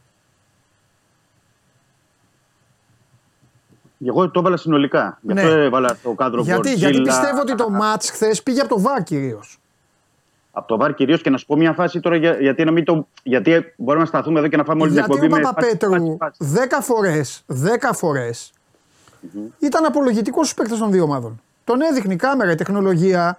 Ο Παπαπέτρου ξέρω, τους έλεγε συνέχεια. Έλεγε, τον έδειχνε η κάμερα. Ρε παιδιά, τι να κάνω; Ρε παιδιά, ηρεμήστε. Ρε παιδιά, περιμένω να μου πούνε. Ρε παιδιά, έχει σταματήσει το παιχνίδι. Σας λέω πράγματα τα οποία τα δω εγώ με τα μάτια μου. Ναι, ναι, ναι. Ρε ναι. παιδιά, εδώ, ηρεμία λίγο, έτσι. Δηλαδή, ήταν λίγο, πώς να το πω, ήταν λίγο βοηθός χθες ο Παπαπέτρου. Αν ήταν μπάσκετ, θα, τα- ήταν ο τρίτος Ναι. διαιτή. ναι. Καταλαβαίνω πώς το λες. Όχι, το λέω κανονικά, δεν έχω εγώ Ναι, θέμα. ναι, Όπως έχει ναι, γίνει και ναι, με ναι, άλλες ναι, ομάδες ναι. αυτό. Εγώ δεν, δεν, δεν με Ναι. νοιάζει. Δεν- δεν- Το πιο, χα- το πιο δεν έχω θέμα. χαρακτηριστικό. Δεν- Δεν ότι- πλήρωνε φορεία σε κάποια τη ομάδα Δηλαδή, η πιο χαρα... για μένα η πιο χαρακτηριστική φάση, γιατί είναι πάρα πολλές. Ναι. Εντάξει, οκ, είναι πάρα πολλές. Δηλαδή και είναι τόσες πολλές σε ένα μόνο παιχνίδι που λες ότι αυτές οι φάσεις πρέπει να γίνονται σε 10, σε 10 αγώνες. Ναι. Αλλά η πιο χαρακτηριστική, γι' αυτό που λες έτσι για να πω και το Godzilla που λες και για το VAR, είναι στη, στη, στη φάση του πέναλ. Δηλαδή και που κάνει την κεφαλιά ο, ο Ιμπόρα και βρίσκει στο απλωμένο αριστερό χέρι του Μωραήτη. Ωραία. Καταλαβαίνω εγώ ότι ο Παπαπέτρου μπορεί να μην το έχει δει ο άνθρωπος. Ναι, Ήταν του και βάρ πολλά είναι. σώματα, ναι. Είναι το- η φάση του βάρ. Που το βάρ αυτό λέω. το βλέπει με την άνοιση του, το ξαναβλέπει, το ξαναβλέπει. Μιλάμε ότι είναι. Δηλαδή, πιο χαρακτηριστική φάση πέναλτη δεν υπάρχει. Και έχει δοθεί σε όλα τα γήπεδα, σε όλες τις ομάδες και παντού. Και σε- είναι μια φάση που δίνει, γιατί έχει κάνει την κεφαλιά ο Ιμπόρα, δηλαδή εκεί να, να καταλάβει δηλαδή, κανείς το μέγεθος τι έχει γίνει εκεί, και δίνει κόρνερ. Αφού έχει κάνει την κεφαλιά ο Ιμπόρα και δεν έχει βρει πουθενά, αν υποθέτει ο, ο VAR ότι δεν έχει βρει πουθενά η μπάλα, γιατί δίνουν κόρνερ. Ενώ έχει βρει στο απλωμένο χέρι και είναι, και είναι πέναλτι. Ε, όχι, δεν γιατί καλεί- υποθέτει, και θα δεν σου καλεί- πει, υποθέτει ότι πήγε στο κεφάλι ή στον νόμο, ρε, εσύ. Μα, ναι, φαίνεται καθαρά. Και δεν καλεί στον, δεν καλείς τον Παπαπέτρου, ενώ τον έχεις καλέσει σε άλλες φάσεις να κάνει ανασκόπηση, και δεν τον καλείς στην συγκεκριμένη φάση. Εδώ στην περίπτωση, στη φάση του Μπιανκόν που δόθηκε το πέναλτι του Παντελή, επειδή που έβλεπε στον αγώνα, ήταν 5 η ώρα η εξέταση, 5 λεπτά, συγγνώμη, 5 λεπτά η εξέταση στο VAR για μια φάση που έχει δεχτεί αγωνιά ο Μπιανκόν από τον Κλάβτσιτ, αγωνιά στο λαιμό, αγωνιά κανονική στο λαιμό και έχει βγει και τον έχει γκρεμίσει μετά ο Κώστιτς ο τερματοφύλακα. Χρειάστηκε 5 λεπτά ανασκόπηση για αυτή τη φάση. Και στο χέρι του Μωραήτη, που είναι ξεκάθαρο. Φαίνεται. Δηλαδή στο πρώτο replay δεν χρειάζεται δεύτερο ή τρίτο.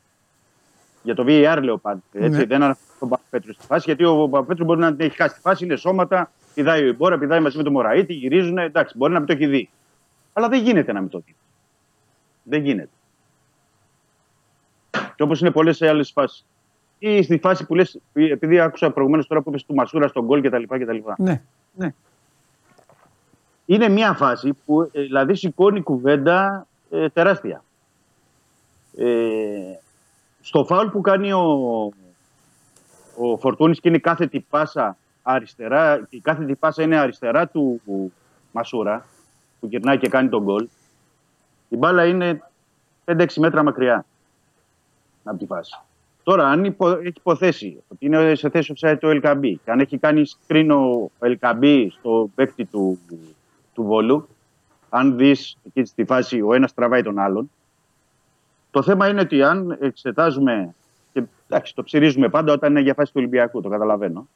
Ε, αν ψηρίζουμε τόσα screen σε φάουλ που γίνονται σε κάθε, παιχνίδια, σε κάθε παιχνίδι, συγγνώμη, πόσα γίνονται σε κάθε αγώνα, τον Παντελή αυτό, τα screen, εκεί που είναι ο, ο LKB με τον ε, παίκτη. Πόσοι αλληλοτραβιούνται, πόσοι μπαίνουν μπροστά για να μην μπει ο άλλος ο παίκτης, ή ποιος θέλει να πέσει από τους αμυντικούς για να εκβιάσει ε, φάουλ; Σε κάθε παιχνίδι γίνονται δεκάδες τέτοιες.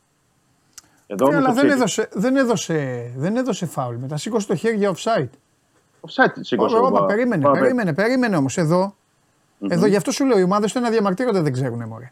Ούτε να διαμαρτύρονται δεν ξέρουν. Ο Ολυμπιακός το έχει βρει τώρα και που φωνάζει συνέχεια χωρίς, ε, το, το, επιχείρημα. Ποιο offside; Έχεις δει πουθενά στον κόσμο να φωνάζει ο βαρίστας να δει offside ο διαιτητής στο βαρ; Ο, ο κανονισμός λέει. Για να Κανονικά μιλήσω έπρεπε να του πει offside στο ακουστικό και να πει. Και, Και να μην πάει και ο να πει Παπαπέτρου. offside. εννοείς. Ναι, ναι. Ακριβώς. Απλά, Αυτός απλά εδώ πήγε, στο- αυτός πήγε στο βαρ Μμμ. Απλά εδώ ο Όπω κανονισμό. πήγε στο βαρ. Έβλεπε τη φάση όπως την περιέγραψε εκεί με τον, με τον Ελκαμπή. Αμφιβάλλω αν έβγαλε άκρη. Στην αρχή έδειξε τηλεόραση αυτή τη στραβό γραμμή, τη, ε, πώς τη λένε, τέλος πάντων. Καλά, εκεί είναι άλλη Ε, κουβέντα. Έτσι και πώς δεν μπαίνουν. μετά δεν βγάζει άκρη με το άλλο και λέει στο βαρ, στο βαρ, κάνει έτσι και λέει offside. Μπροστά στην τηλεόραση του βαρ. Ναι. ναι. Και το θέμα είναι και ότι δίνει ο κανονισμός, πρέπει να πω. Ε, Όσο Ναι. δεν βάζουν μυαλό οι ομάδες, στην Ελλάδα αυτό θα γίνεται. Και πραγματικά δεν είναι καμία ομάδα για λύπηση. Απλά κάθε εβδομάδα θα κλαίει και άλλη. Ε, αυτή εδώ είναι η, αυτή εδώ Όχι, είναι η φάση. Αυτή, αυτή είναι η φάση στο δεύτερο γκολ. Είναι του, το γκολ του Ελ Κααμπί εδώ, δεν είναι η πρώτη φάση του Μασούρα. Ναι. Αυτή. Ναι, αυτή είναι το δεύτερο ακυρωθέν γκολ που είναι του, του Ναι. Ελ Κααμπί. Είναι, είναι ο Ελαραμπή εδώ, υποδείχθηκε ο Ελαραμπή. ναι, στο offside. ναι. Δεν είναι η πρώτη. Αν Ναι, έχουμε την πρώτη. ναι. Θέλω Τέλος να πάντων, πω οκ. ότι- Εντάξει, μου θέλω να βγάζουν πω μέσα ότι ό,τι να είναι το δείχνουν. Τα παιδιά καλά κάνουν. δε, ό,τι έχουν. Ε, ότι στην πρώτη φάση Παντελή, Ναι. στην πρώτη φάση του Μασούρα, ο κανονισμός δίνει το δικαίωμα ε, στον ε, VAR, στον Αβάρ, να καλέσει τον διαιτητή Ναι. όταν είναι ξεκάθαρο και θε- θεωρεί ότι πέρα από το offside έχει γίνει και αυτό το screen. Το δίνει το δικαίωμα να πάει ο, τον, να το φωνάξει το διαιτητή. να- εννοείται, εννοείται. Αλλά στο τέλος αυτός δείχνει offside σου λέω. Offside έδειξε, ναι, αφού του σήκωσε το χέρι ο Παπαπέτρου, αφού φάνηκε ξεκάθαρα. Τότε στο- γιατί τον φώναξε για το άλλο; Ε, γιατί τον φώναξε γιατί θεωρεί ότι ο Ελκαμπή Ναι, επηρεάζει τη φάση και ότι είναι offside. Γι' αυτό τον φώναξε. Κατάλαβες. Εκεί, εκεί υποδεικνύει, δεν έχει ο υποδεικνύει. Ελκαμπή την ώρα, που, υποδείξει- πα- ε, την ώρα που, πα- που πάλευαν με ο Ελκαμπή με τον Μπράβο, άλλο, ο- ο Ελκαμπή μπράβο. ήταν το offside. Μπράβο, αυτό, θε, αυτό θεωρούν ότι έγινε. Αλλά Καλά, τρίχες. εδώ- Εδώ σε μία φάση. Γι' αυτό Γελάει το ο λέω. κόσμος τώρα, δεν υπάρχει αυτή η φάση. Γκολ είναι αυτό. Τέλος πάντων, εντάξει, αλλά α, καλά να πάθουν όλοι. Έχει γίνει τριπλό. Ε, Όλες οι τρι- ελληνικέ ομάδες αυτό θέλουν. Αυτό το βαρ θέλουν, το ψεύτικο. Από την... προ- Εγώ που στο λέω είμαι με το βαρ, έτσι. Φανατικός. Ναι. Αλλά αυτό το πορτογαλικό βαρ έτσι είναι σαν τους Πορτογάλους προπονητές και τους ε, και τους τέτοιους, πλην του Μωρίνιο και του Μάρκο Σίλβα. Και να, Και, και να του κάνω μια παίκτες και παρένθεση. όλους αυτούς. Ναι, και να κάνω μια παρένθεση εδώ σε αυτό που λες, εντελώς παρένθεση και την κλείνουμε αμέσως. Ότι επειδή έχει σηκωθεί πολύ σκόνη, πολύ θόρυβο από χθες και διάφορα, Ό,τι θα είναι. θυμίσω εγώ απλά ότι ο Ολυμπιακός ε, Α, με βάλε VAR στη, στην Ελλάδα Ναι. ε, έχει πάρει τρία πρωταθλήματα, έτσι. Γιατί βγαίνει. βγαίνουν Αυτό τι το πολλοί, λες δε- τώρα, τι, αυτό γιατί το λες; Ε, γιατί έχει γίνει ένας χαμός από χθες το Ναι. βράδυ. Και από τη στιγμή που έχει το VAR και διαμαρτύρεται συνεχώ ο Ολυμπιακός για τις γραμμές Ναι. κτλ. είναι η... έχει αποκατασταθεί η τάξη και ότι όλα είναι όλα καλά. Και... Να θυμίσω όμως ότι Ναι. με VAR έχει πάρει τρία πρωταθλήματα το Ολυμπιακός. Ναι. Έτσι. Δεν είναι ότι ήρθε το VAR και ο Ολυμπιακός δεν μπόρεσε να πάρει πρωτάθλημα Ναι. ή οι φάσεις ήταν υπέρ του. Ναι, Για να ξέρουμε τι λέμε, να, να είμαστε δίκαιοι σε, σε όλα. μάλιστα. Αλλά τέλος πάντων, αν μην φάμε την εκπομπή τώρα με μια φάση, ξε, ε, φάση προς φάση. Τώρα εννοείται, γιατί όχι, δεν θα τη φάμε. Μα τώρα θα μας πεις και για τον Ολυμπιακό. Ότι είναι πάρα πολλά τα πράγματα σε ό,τι Ναι. αφορά τη ουσία και είναι συνολικό, Ναι. θέλω να πω, αυτό που έγινε χθες. Και Ναι. Παπαπέτρου και Κορτζίλα και όλοι και ε, ό,τι, ό,τι, ό,τι υπήρξε. Ναι. Έτσι. Γιατί είναι πάρα πολλές οι φάσεις και για να τόσα πολλά α, φάουλ, επαναλαμβάνω ότι είναι διαιτησία μνημείο. Είναι για Ναι. να μπορούν να τη δείχνουν στα σεμινάρια διαιτησίας και να βγάζουν Ναι. αποφάσεις. Και στο κάτω-κάτω πρέπει να μάθουν και κάποια στιγμή. Εγώ το λέω για άλλες ομάδες και για όλα τα παιχνίδια. Αυτό είναι που λέει ο Χρυστοφιδέλης. Για μεγαλώστε την εικόνα. Ναι, ναι, ναι, αυτό είναι στο πρώτο. Αυτό είναι στο, στο Μασούρα. Ο, ο Μασούρας δεν υπάρχει, γιατί βλέπεις στο βάθος παντελή το παίκτη του, του Βόλου. Δεν υπάρχει ο Μασούρας, δεν είναι σε καμία Ναι, περίπτωση. ο εδώ Σέρ. λοιπόν, αυτό που λέγαμε με το γουλί. Εδώ λοιπόν, Θεω- στις θεωρεί τον κανονικές, Ελκαντή. στις κανονικές Α. χώρες που βλέπεις ποδόσφαιρο, η γραμμή η μπλε, για να βοηθήσω λίγο και τον κόσμο, πηγαίνει εκεί που είναι ο τελευταίος προς τα δεξιά παίκτης, ανεξαρτήτως χρώματος, είτε είναι όμως του το κεφάλι του είτε το πόδι του και κατεβαίνει από πάνω που λέει όμηρος μέχρι κάτω που γράφει τη μάρκα της τηλεόρασής σας, ολονώνει του τηλεφώνου σας ότι είστε, ευ- παράλληλα με τη γραμμή της μεγάλης περιοχής. Εδώ αυτή η γραμμή, η μπλε, δεν είναι παράλληλη της μεγάλης περιοχής. Αυτό είναι Καλά, το θέμα με το βάρος. Αυτό είναι ξεκάθαρο. Αυτό είναι ξεκάθαρο. Αυτό είναι. Από εκεί ξεκινάει το πρώτο πρόβλημα που έχει φωνάξει ο Ατρόμητος, έχει φωνάξει η ΑΕΚ, έχουν φωνάξει και άλλες ομάδες. Αυτό είναι. Γι' αυτό σας λέω, δώσε μου πάλι. Γι' αυτό σας λέω, μαζεύεται η Super League και λες εσύ. Έστειλε ο Μαρινάκης πρόεδρος Super League και γράφει αυτό. Απαντάει ο Μπαλτάκος εκείνο. Απαντάνε αυτό. Τα προβλήματα τα πραγματικά όμως που θα τους κυνηγάνε, γιατί τώρα αυτό εδώ είσαι εσύ, την άλλη εβδομάδα θα είναι ο Αρναούτογλου. Την άλλη θα είναι άλλος εδώ. Κατάλαβες, αυτά τα προβλήματα δεν ενδιαφέρουν κανέναν αδερφέ. Και δεν ενδιαφέρουν γιατί τώρα σκούζεις εσύ και αυτοί σε κοροϊδεύουν. Και την επόμενη εβδομάδα αυτοί θα έχουν βάλει το πένθος του Στάθη Ψάλτη και θα τους κοροϊδεύεις εσύ. Και την παράλληλη εβδομάδα θα κοροϊδεύετε όλοι μαζί κάποιον άλλον. Γι' αυτό καλά να πάθουν όλοι τους. Αφού δεν θέλουν το καλό τους, καμία λύπηση Δημήτρη μου, δεν πάει, δεν πάει να γίνει τίποτα. Θέμα, Αυτό είναι το θέμα προϊόν, αυτό θέλουν εδώ. Καλά Χριστούγεννα. Φάτε το. Πονάει και ο λαιμό μου. Έλα, λέγε. Εντάξει, το, εντάξει, το, ποτέ δεν θα γίνει τίποτα. Το θέμα είναι να. Μα να στραβή πάρουν- γραμμή στο ΑΕΚ και φυσιά. Και φυσιά τι, τι, τι ήταν, ρε Αεκτζίδες; Στείλτε μου που ήταν και σταματήστε να γράφετε τις τέτοιες σας. Στείλτε μου τι που ήταν. Στραβή γραμμή στο ατρόμητο ΣΑΕΚ. Θεό στραβή γραμμή εδώ σε αυτό το πράγμα. Και αυτοί συνεχίζουν. Ε, εντάξει τώρα, αυτό είναι κοροϊδία μου. Θα φωνάζει ο Γουλής την άλλη φορά, μετά κοροϊδεύεται όλο το Γουλή που φωνάζει. Α, δικαιώνει το Γουλής. Ορίστε. Και είναι και, είναι και άλλες φάσεις. Τέλος πάντων, ε, τώρα εδώ είναι το τράβημα του Ιμπόρα μέσα. Ε, στο- δεν σας φταίει η κανείς, παιδιά. εχθές Είναι, ε, αλλά εδώ το μεγαλύτερο ρόλο εχθές ε, θεωρώ ότι το έπαιξε το VAR σε φάσεις που είναι. Γιατί μπορείς να σου πει ο Παπαπέτρου ότι εγώ σε κάποιες φάσεις δεν είχα οπτικό πεδίο. Ε, να το καταλάβω αυτό, αλλά το VAR είναι, είναι ξεκαθαρό. Και είναι και πάρα πολλές οι φάσεις και είναι και όλες οι φάσεις αυτές του δευτέρου ημιχρόνου κυρίως είναι όλες. Καλέ μου φίλε, θα σου απαντήσω γιατί είναι τρομερό αυτό που Εναντίον του γράφεις Ολυμπιακού. και πάρα πολύ καλό. Λες, δεν μπορεί να είναι ευθεία με τη γραμμή της περιοχής όταν είναι στραβή η κάμερα σχετικά με την ευθεία της γραμμής. Έχεις έχεις όλο το δίκιο, να ξέρεις όλο το δίκιο του πλανήτη. Γιατί αυτή, αυτό που είπες δεν είναι αρλούμπα, αλλά είναι η δικαιολογία που βρίσκουν και λένε. Αυτό έχει να κάνει, φίλε μου, καλέ με τα μηχανήματα. Γι' αυτό βλέπεις στην Bundesliga ή στην Αγγλία, όπου και να είναι η κάμερα, αδερφούλη, η γραμμή πέφτει κανονικά. Αυτό είναι. Οπότε σταματήστε. Μην μπλέκετε κάμερες. Έχουν πάρει τη φτηνή βερσιόν. Κόφτε, μην γράφετε καν, μην κουράζεστε. Καθίστε ή δείτε εκπομπή. Η ώρα έχει πάει δύο η ώρα. Πηγαίνετε να φάτε. Θα πάω κι εγώ σε λίγο. Μην κουράζεστε. Αυτό είναι. Θέλετε να ακούτε κανονικά. Αλλιώς πηγαίνετε να ακούσετε παπαγάλους. Αυτή είναι η αλήθεια. Δεν έχουν δώσει λεφτά, παιδιά. Δεν δίνουν λεφτά. Κανένας. Και να μας πει εδώ στο Φιδέλη είναι. Ο Μαρινάκη δεν είναι ο πρόεδρος του Super League. Τώρα ο Μαρινάκη δεν είναι που βουλιάζει. Ναι, ναι, Τι ναι. έχει κάνει η Super League για να αλλάξει το βαρ. Για να έρθει το άλλο βαρ. Εδώ στην ε, Ναι. Super League για, για την προηγούμενη κατάσταση, να θυμίσω Παντελή ότι ήταν, ε, δεν είχαν συμφωνήσει, δεν ξέρω τι είχε, ακριβώς είχε γίνει, ακόμα και για την ε, τεχν- ε, Line Technology, αυτή που είναι στη, στη γραμμή, στην, ε, στη γραμμή της αιστεία. Ούτε αυτό έχει μπει. Δηλαδή, πολλές φορές μπορεί να υπάρχει γκολ ή να μην είναι γκολ, να έχει περάσει η μπάλα την γραμμή της αιστεία και να μην, ε, να μην το γνωρίζουμε. Δεν υπάρχει αυτή η τεχνολογία, δεν έχει μπει ακόμα. Το θέμα είναι πολύ πιο βαθύ. Και το επειδή θέμα στέλνει είναι... κι άλλος φίλος, είναι τρομερό σήμερα. Θα μάθουμε και γεωμετρία. Σκηνοθέτη, μη γελάς. Λέει ο άλλος φίλος. Και πού ξέρουμε ότι η γραμμή της μεγάλης περιοχής είναι ευθεία; Ρε φίλε, δεν μπορώ, λαιμό μου. Ρε φίλε, έχεις δει. Και η γραμμή της μεγάλης περιοχής στο γήπεδο είναι σωστά, να το ξέρεις πάντως. Το έχουν φτιάξει σωστά το γήπεδο, όλα τα γήπεδα. Είναι σωστά. Εσύ κράτα το εξής. Ότι η γραμμή που βλέπεις η μπλε δεν είναι ίδια με την άσπρη, ρε καλέ μου φίλε. Μόνο αυτό κράτα στο μυαλουδάκι σου και εκεί θα το να ξέρεις έχεις πιάσει το νόημα. Μη- Δεν χρειάζεται να αγχώνεσαι αν η λήψη είναι της μεγάλης περιοχής ή της. Ε, αυ- α, μόνο αυτό κράτα και είσαι, και είσαι οκ. Παιδιά, μην τρελαίνεστε. Το πράγμα είναι μπάζο. Αυτό είναι, δεν έχει να κάνει. Μην φοβάστε, δεν είναι όλες οι ομάδες το έχουν πάθει και θα το ξαναπάθουν. Δεν πειράζει. Καλή απόλαυση. Ωραίο είναι. Πάμε. Έλα, Δημήτρη μου, συνέχισε. Ε, είπαμε για την ε, διαιτησία. Αυτό δεν. ε, Ότι Τι και, ρωτάτε. να πούμε, και να πούμε κάτι άλλο τώρα δεν, βγει- δεν, βγει- δεν βγαίνει άκρη. Δεν βγαίνει άκρη. Είναι πάρα πολλά. Τα χθεσινά, ε, επαναλαμβάνω, το είπα δύο-τρεις φορές εδώ, είναι διαιτησία μνημείο συνολικά. Διαιτητία, η βάρα, βάρ και όλων.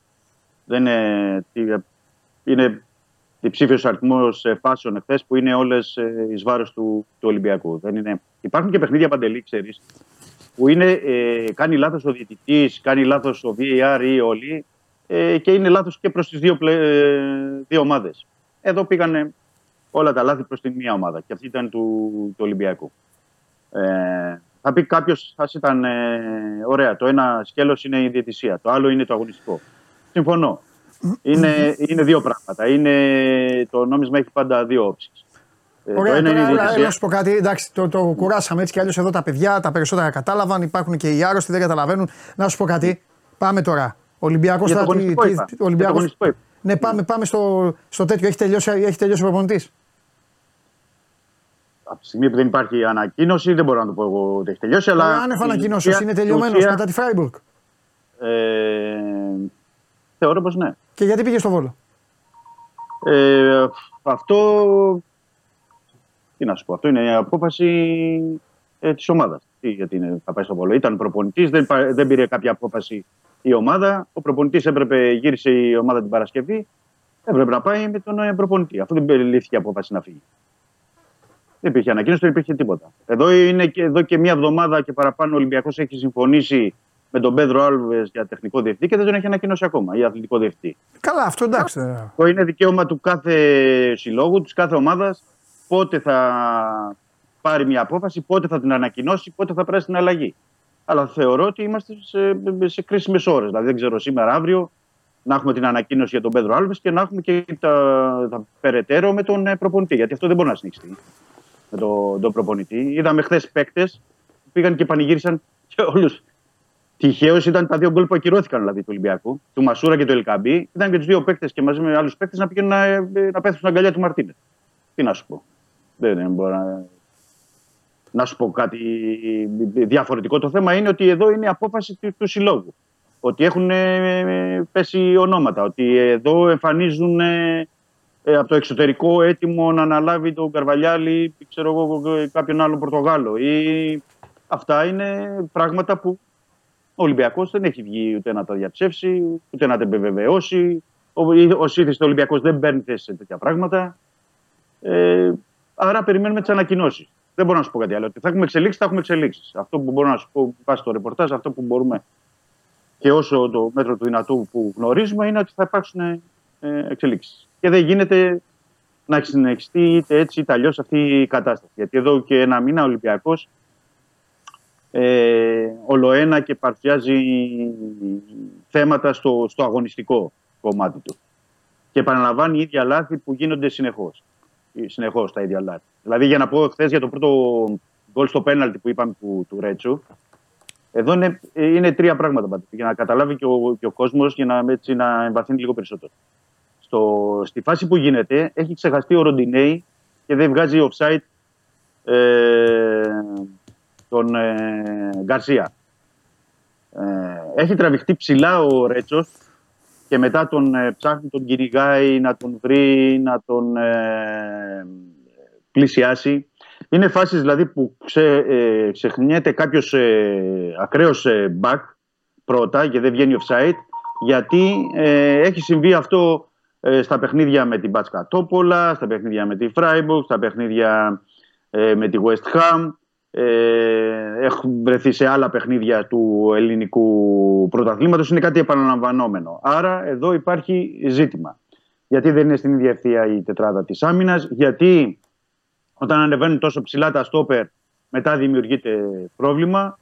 Ε, είναι κάτι που βλέπουμε συνέχεια στον, ε, στον Ολυμπιακό. Γιατί υπάρχει θέμα στις τιμένες φάσεις, γιατί αυτή η ανασταλτική λειτουργία είναι τόσο ε, προβληματική όποιος και να αγωνίζεται και, και, και είναι πολλά πράγματα που πρέπει να σταθεί κανείς και πράγματα που δεν έχουν βελτιωθεί, δεν έχουν αλλάξει και αυτό σίγουρα βαραίνει και τον προπονητή και τους ποδοσφαιριστές. Είναι συνολικό. Ε, τι να πω, είναι, είναι ζητήματα που δεν βλέπουμε βελτίωση και αυτά είναι που μπαίνουν στη ζυγαριά και για τον ε, προπονητή και για τους παίκτες. Ναι. Αν θεωρεί η διοίκηση, αν θεωρεί ότι είναι θέμα ότι ο προπονητής, ο συγκεκριμένος ο Μαρτίνεθ, δεν μπορεί να τα αλλάξει ή δεν μπορεί να φέρει κάτι άλλο ή να συνεφέρει τους ε, παίκτες μετά από το, το σοκ και τις βαριές ήττες από τον Πάο και το, τη Φράιμπουργκ, πρέπει να πάρει μια απόφαση. Αν θεωρεί ότι μπορεί να το αλλάξει και αν θεωρεί ότι ε, ότι μπορεί να γυρίσει η κατάσταση. Επίσης πρέπει να πάρθει μια απόφαση και αυτές τις, ε, αυτά τα 24 ώρα γιατί υπάρχει και ένα παιχνίδι την Κυριακή πάλι εκτός έδρας και μετά πάλι συνεχόμενα παιχνίδια. Άρα δεν μπορεί να διαιωνίζεται μια κατάσταση όπως είναι αυτή τη ε, στιγμή. Και είναι πολύ δύσκολη για γενικά. Πάντως να πω εδώ, να κάνω ένα τέτοιο, γιατί είχαν ακουστεί πολλά και για την κατάσταση στα αποδητήρια του Ολυμπιακού και πώς είναι και αν ο ο Μαρτίνες θα έχει χάσει τα αποδητήρια και δεν έχει με τους παίκτες. Ε, και μόνο η χθεσινή εικόνα ε, εννοώ των πανηγυρισμών και προς τον Μαρτίνε με τους παίκτες κτλ. δείχνει ότι δεν είχε κάποια, κάποια αποδητήρια από πλευράς προπονητή. Έτσι, στο κομμάτι αυτό. Τώρα, αν έχει μεταλάθει αγωνιστικά κτλ., είναι αυτό άλλη συζήτηση. Αλλά θέμα αποδητηρίων. Όχι, όχι. Η εικόνα δεν έχει καμία σχέση με την περσινή. Βεβαίως. Έχεις δίκιο.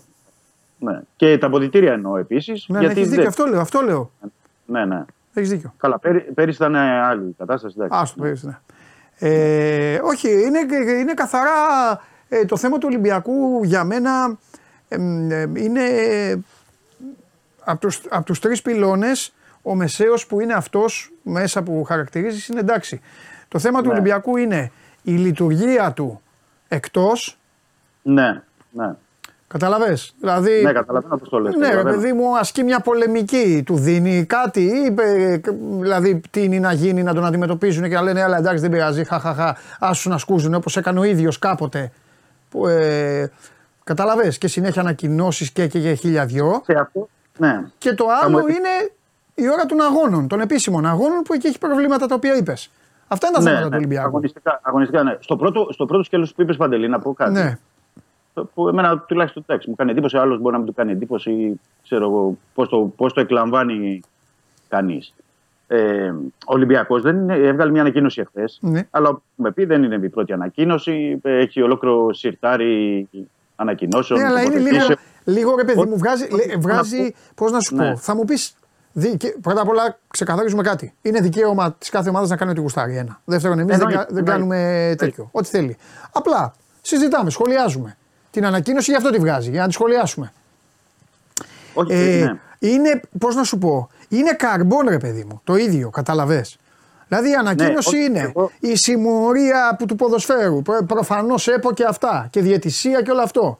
Είναι κυβέρνηση και είναι και μάλλον πολιτικά πρόσωπα, δεν ξέρω τι, όπου είναι λάθος με διορθώνεις κατευθείαν, γιατί δεν είναι.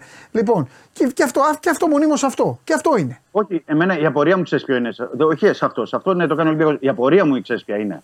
Ναι. Ακριβώς.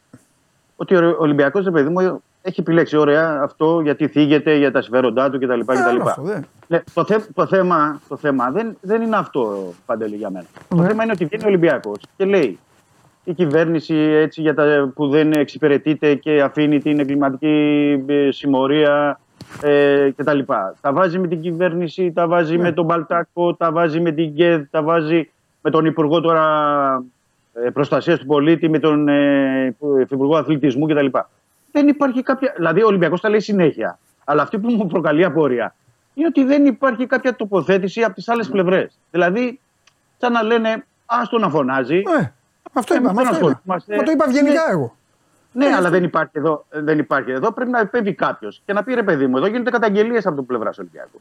Να τις εξετάσουμε, να δούμε τι λέει. Έχουν δίκιο οι αυτοί οι άνθρωποι. Έχουν Ναι. άδικο. Τι γίνεται, γιατί ο Ολυμπιακός κατά καιρούς έχει μιλήσει με συγκεκριμένα ονόματα, με διευθύνσεις, με ονόματα, τα λέει συνέχεια. Και δεν υπάρχει μια αντίδραση από την άλλη πλευρά να πει ότι ξέρεις. Οκ, να καλέσουμε τον Ολυμπιακό εδώ. Ένα εισαγγελέα, τι λέτε εδώ. Πώς το αποδεικνύετε αυτό; Είναι ένα ζήτημα τεράστιο αυτό. Το γεγονός ότι δεν παρεμβαίνει κάποιος και να πει κάτσε ρε παιδί μου. Αυτοί οι άνθρωποι λένε πέντε πράγματα εδώ και τα λένε πέντε μήνες, ένα χρόνο, δύο χρόνια και δεν ασχολείται κανείς. Πρέπει να προ- προκαλεί τεράστια εντύπωση. αυτό. Μάλιστα. Τεράστια. Δεν γίνεται δηλαδή κάποια στιγμή να βγαίνω εγώ εδώ ας πούμε, και να λέω κάτι για σένα και να το λέω συνέχεια και εσύ να με κοιτάς και να, να μην απαντάς, ξέρω εγώ, επί πέντε μήνες. Δηλαδή αυτό δεν, σου- δεν σου προκαλεί μια, μια, μια απορία, κάτι ρε παιδί μου. Να πεις, τι γίνεται ρε παιδί μου. Τόσο, τόσο είναι τα πράγματα, τόσο λάθος είναι αυτοί, τόσο τα λένε διαφορετικά. Νομίζω ότι κάποιος θα έπρεπε να, να παρέμβει, να, να το εξετάσει το θέμα. Τουλάχιστον να εξετάσει, να δει έχουν αλήθεια αυτά που λέει ο Ολυμπιακός. Ή δεν, λέει, ή δεν έχουν αλήθεια, ή είναι από το, από το μυαλό του. Αν όμως να γίνει μια εξέταση, είτε από την πολιτεία, είτε από την. Εδώ ο Ολυμπιακός λέει συνέχεια για τον Παλτάκο, την Γκέτ κτλ. Έχουν βάσει αυτά που λέει. Δεν πρέπει κάποιος να παρέμβει να πει τι γίνεται. Η σιωπή όλη αυτή στην περιουσία του ατμόσφαιρα είναι, είναι, ένα, είναι ένα ζήτημα. Είναι ένα ζήτημα προς συζήτηση και μεγάλο ζήτημα, θα έλεγα. Μάλιστα. Μάλιστα. Δεν γίνεται μόνιμα ας πούμε, να λέει ο Ολυμπιακός κάτι και να μην, ε, να μην ασχολείται και κανείς. Και δεν το λέω με τον Ολυμπιακό, το λέω για οποιαδήποτε ομάδα έτσι. Να το πει. Ρε παιδιά έχουν δίκιο αυτοί, έχουν άδικο. Τι λένε εδώ, γιατί συνέχεια προχωρούν σε καταγγελίες και συνέχεια λένε πράγματα. Καταλαβαίνω. Τέλος πάντων. Οκ. Είμαστε εν αναμονή αποφάσεων εξελίξεων. Ναι. Αυτό είναι η τώρα. Ναι. Για, να, περά- ε, για τα αγωνιστικά εννοώ και για το, όλο το, το, την περιρρέουσα ατμόσφαιρα και ότι θα γίνει και σήμερα αύριο θεωρώ ότι θα έχουμε εξελίξεις. Δεν Τέλεια, γίνεται, ωραία, να, τέλεια, ωραία. δεν γίνεται να προχωρήσει και έτσι η κατάσταση. Ναι, ναι, ναι, καταλαβαίνω. καταλαβαίνω. Εντάξει, Το αγωνιστικό. Το άλλο είναι θέμα της διοίκησης, θα κάνει ό,τι πρέπει να κάνει. Αλλά στο άλλο, που είναι επίσης θέμα της διοίκησης και όλων των τεχνικών διευθυντών εκεί, αθλητικού διευθυντή και οτιδήποτε, γιατί πρέπει να πω ότι ήταν και ο Κορδόν χθε στο Βολό. Αχα. Έτσι. Μαζί με τον Γκαρεμπέ που είχε γενέθλια κτλ. Ήταν όλοι μαζί. Άρα και με Μαρτίνεθ ε, έχουν συζητήσει, ήταν οι άνθρωποι του Ολυμπιακού. Ε, δεν γίνεται τώρα να, να μην έχουμε κάποιες αποφάσεις είτε έτσι είτε αλλιώς, γιατί η ομάδα πρέπει κάποια στιγμή τουλάχιστον μέσα στο, στο Ρέντι να βρει την ηρεμία της. Το τι θα κάνει ο Ολυμπιακός με τα υπόλοιπα ζητήματα είναι κάτι που θα το κοιτάει μέρα προς μέρα. Αλλά με το αγωνιστικό πρέπει να, να λυθεί και άμεσα. Και άμεσα. Ωραία. Πάνω είτε έτσι είτε αλλιώς. Περιμένουμε τις αποφάσεις. Τέλεια. Εντάξει, Δημήτρη μου, έγινε. Καλό μεσημέρι, Να λέμε, Παντελή. φιλιά πολλά, φιλιά πολλά. Λοιπόν, είμαι, βλέπατε λίγο τώρα το, στο τέλος μίλαγε ο Δημήτρης και ήμουνα λίγο με το τηλέφωνο. Συμπαθάτε με, αλλά τι να κάνουμε. ε, τρέχει το ρεπορτάζ για εσά το κάνω. Ο, μου έστειλε ο Αλέξανδρος ο, ο Τρίγκας ε, μόλις τώρα ότι ε, εκ- εκτός ε, για έξι, μην πω λάθος, ε, δυσάρεστα τα νέα. Ευχάριστα για τον. Δεν υπάρχει ευχάριστο. Το λέμε και είναι λάθος μας. Είναι λάθος. Ποτέ δεν χαίρεται μια ομάδα, δεν πρέπει να χαίρεται μια ομάδα όταν σακατεύονται παίκτες για την άλλη. Να χαίρονται άμα χάνει η άλλη είναι λογικό. Ε, Τέλος πάντων, ε, το παίρνω πίσω το ευχάριστο και το καλά δεν είναι. Απλά βολικά, βολικά, να το πω έτσι, τα νέα για τον Παναθηναϊκό. Ε, έξι εβδομάδες έξω ο Κλάιμπερν και τρεις ο Μπομπουά. Μόλις βγήκε είναι νοσοκομείο. Η Έφες με αυτήν παίζει αύριο. Ο Παναθηναϊκός θα έχουμε πάρα πολλά να πούμε αύριο. Ε, Για αυτό το παιχνίδι, φου, σταματάω, δεν μπορώ δεν το χαλώ. Πολύ πήγε. Φιλιά πολλά, παιδιά. Το βράδυ έχουμε game night. Μετά το match της ΣΑΕΚ με τον Άρη. Μετά το τέλος του πρώτου γύρου εδώ με τον Παντελή και το Θέμη. Και αύριο 12 η ώρα όλοι εδώ να παίξουμε μπαλάρα. Εγώ και εσείς. Φιλιά να προσέχετε. Τα λέμε. Πάρε το σκηνοθέτη.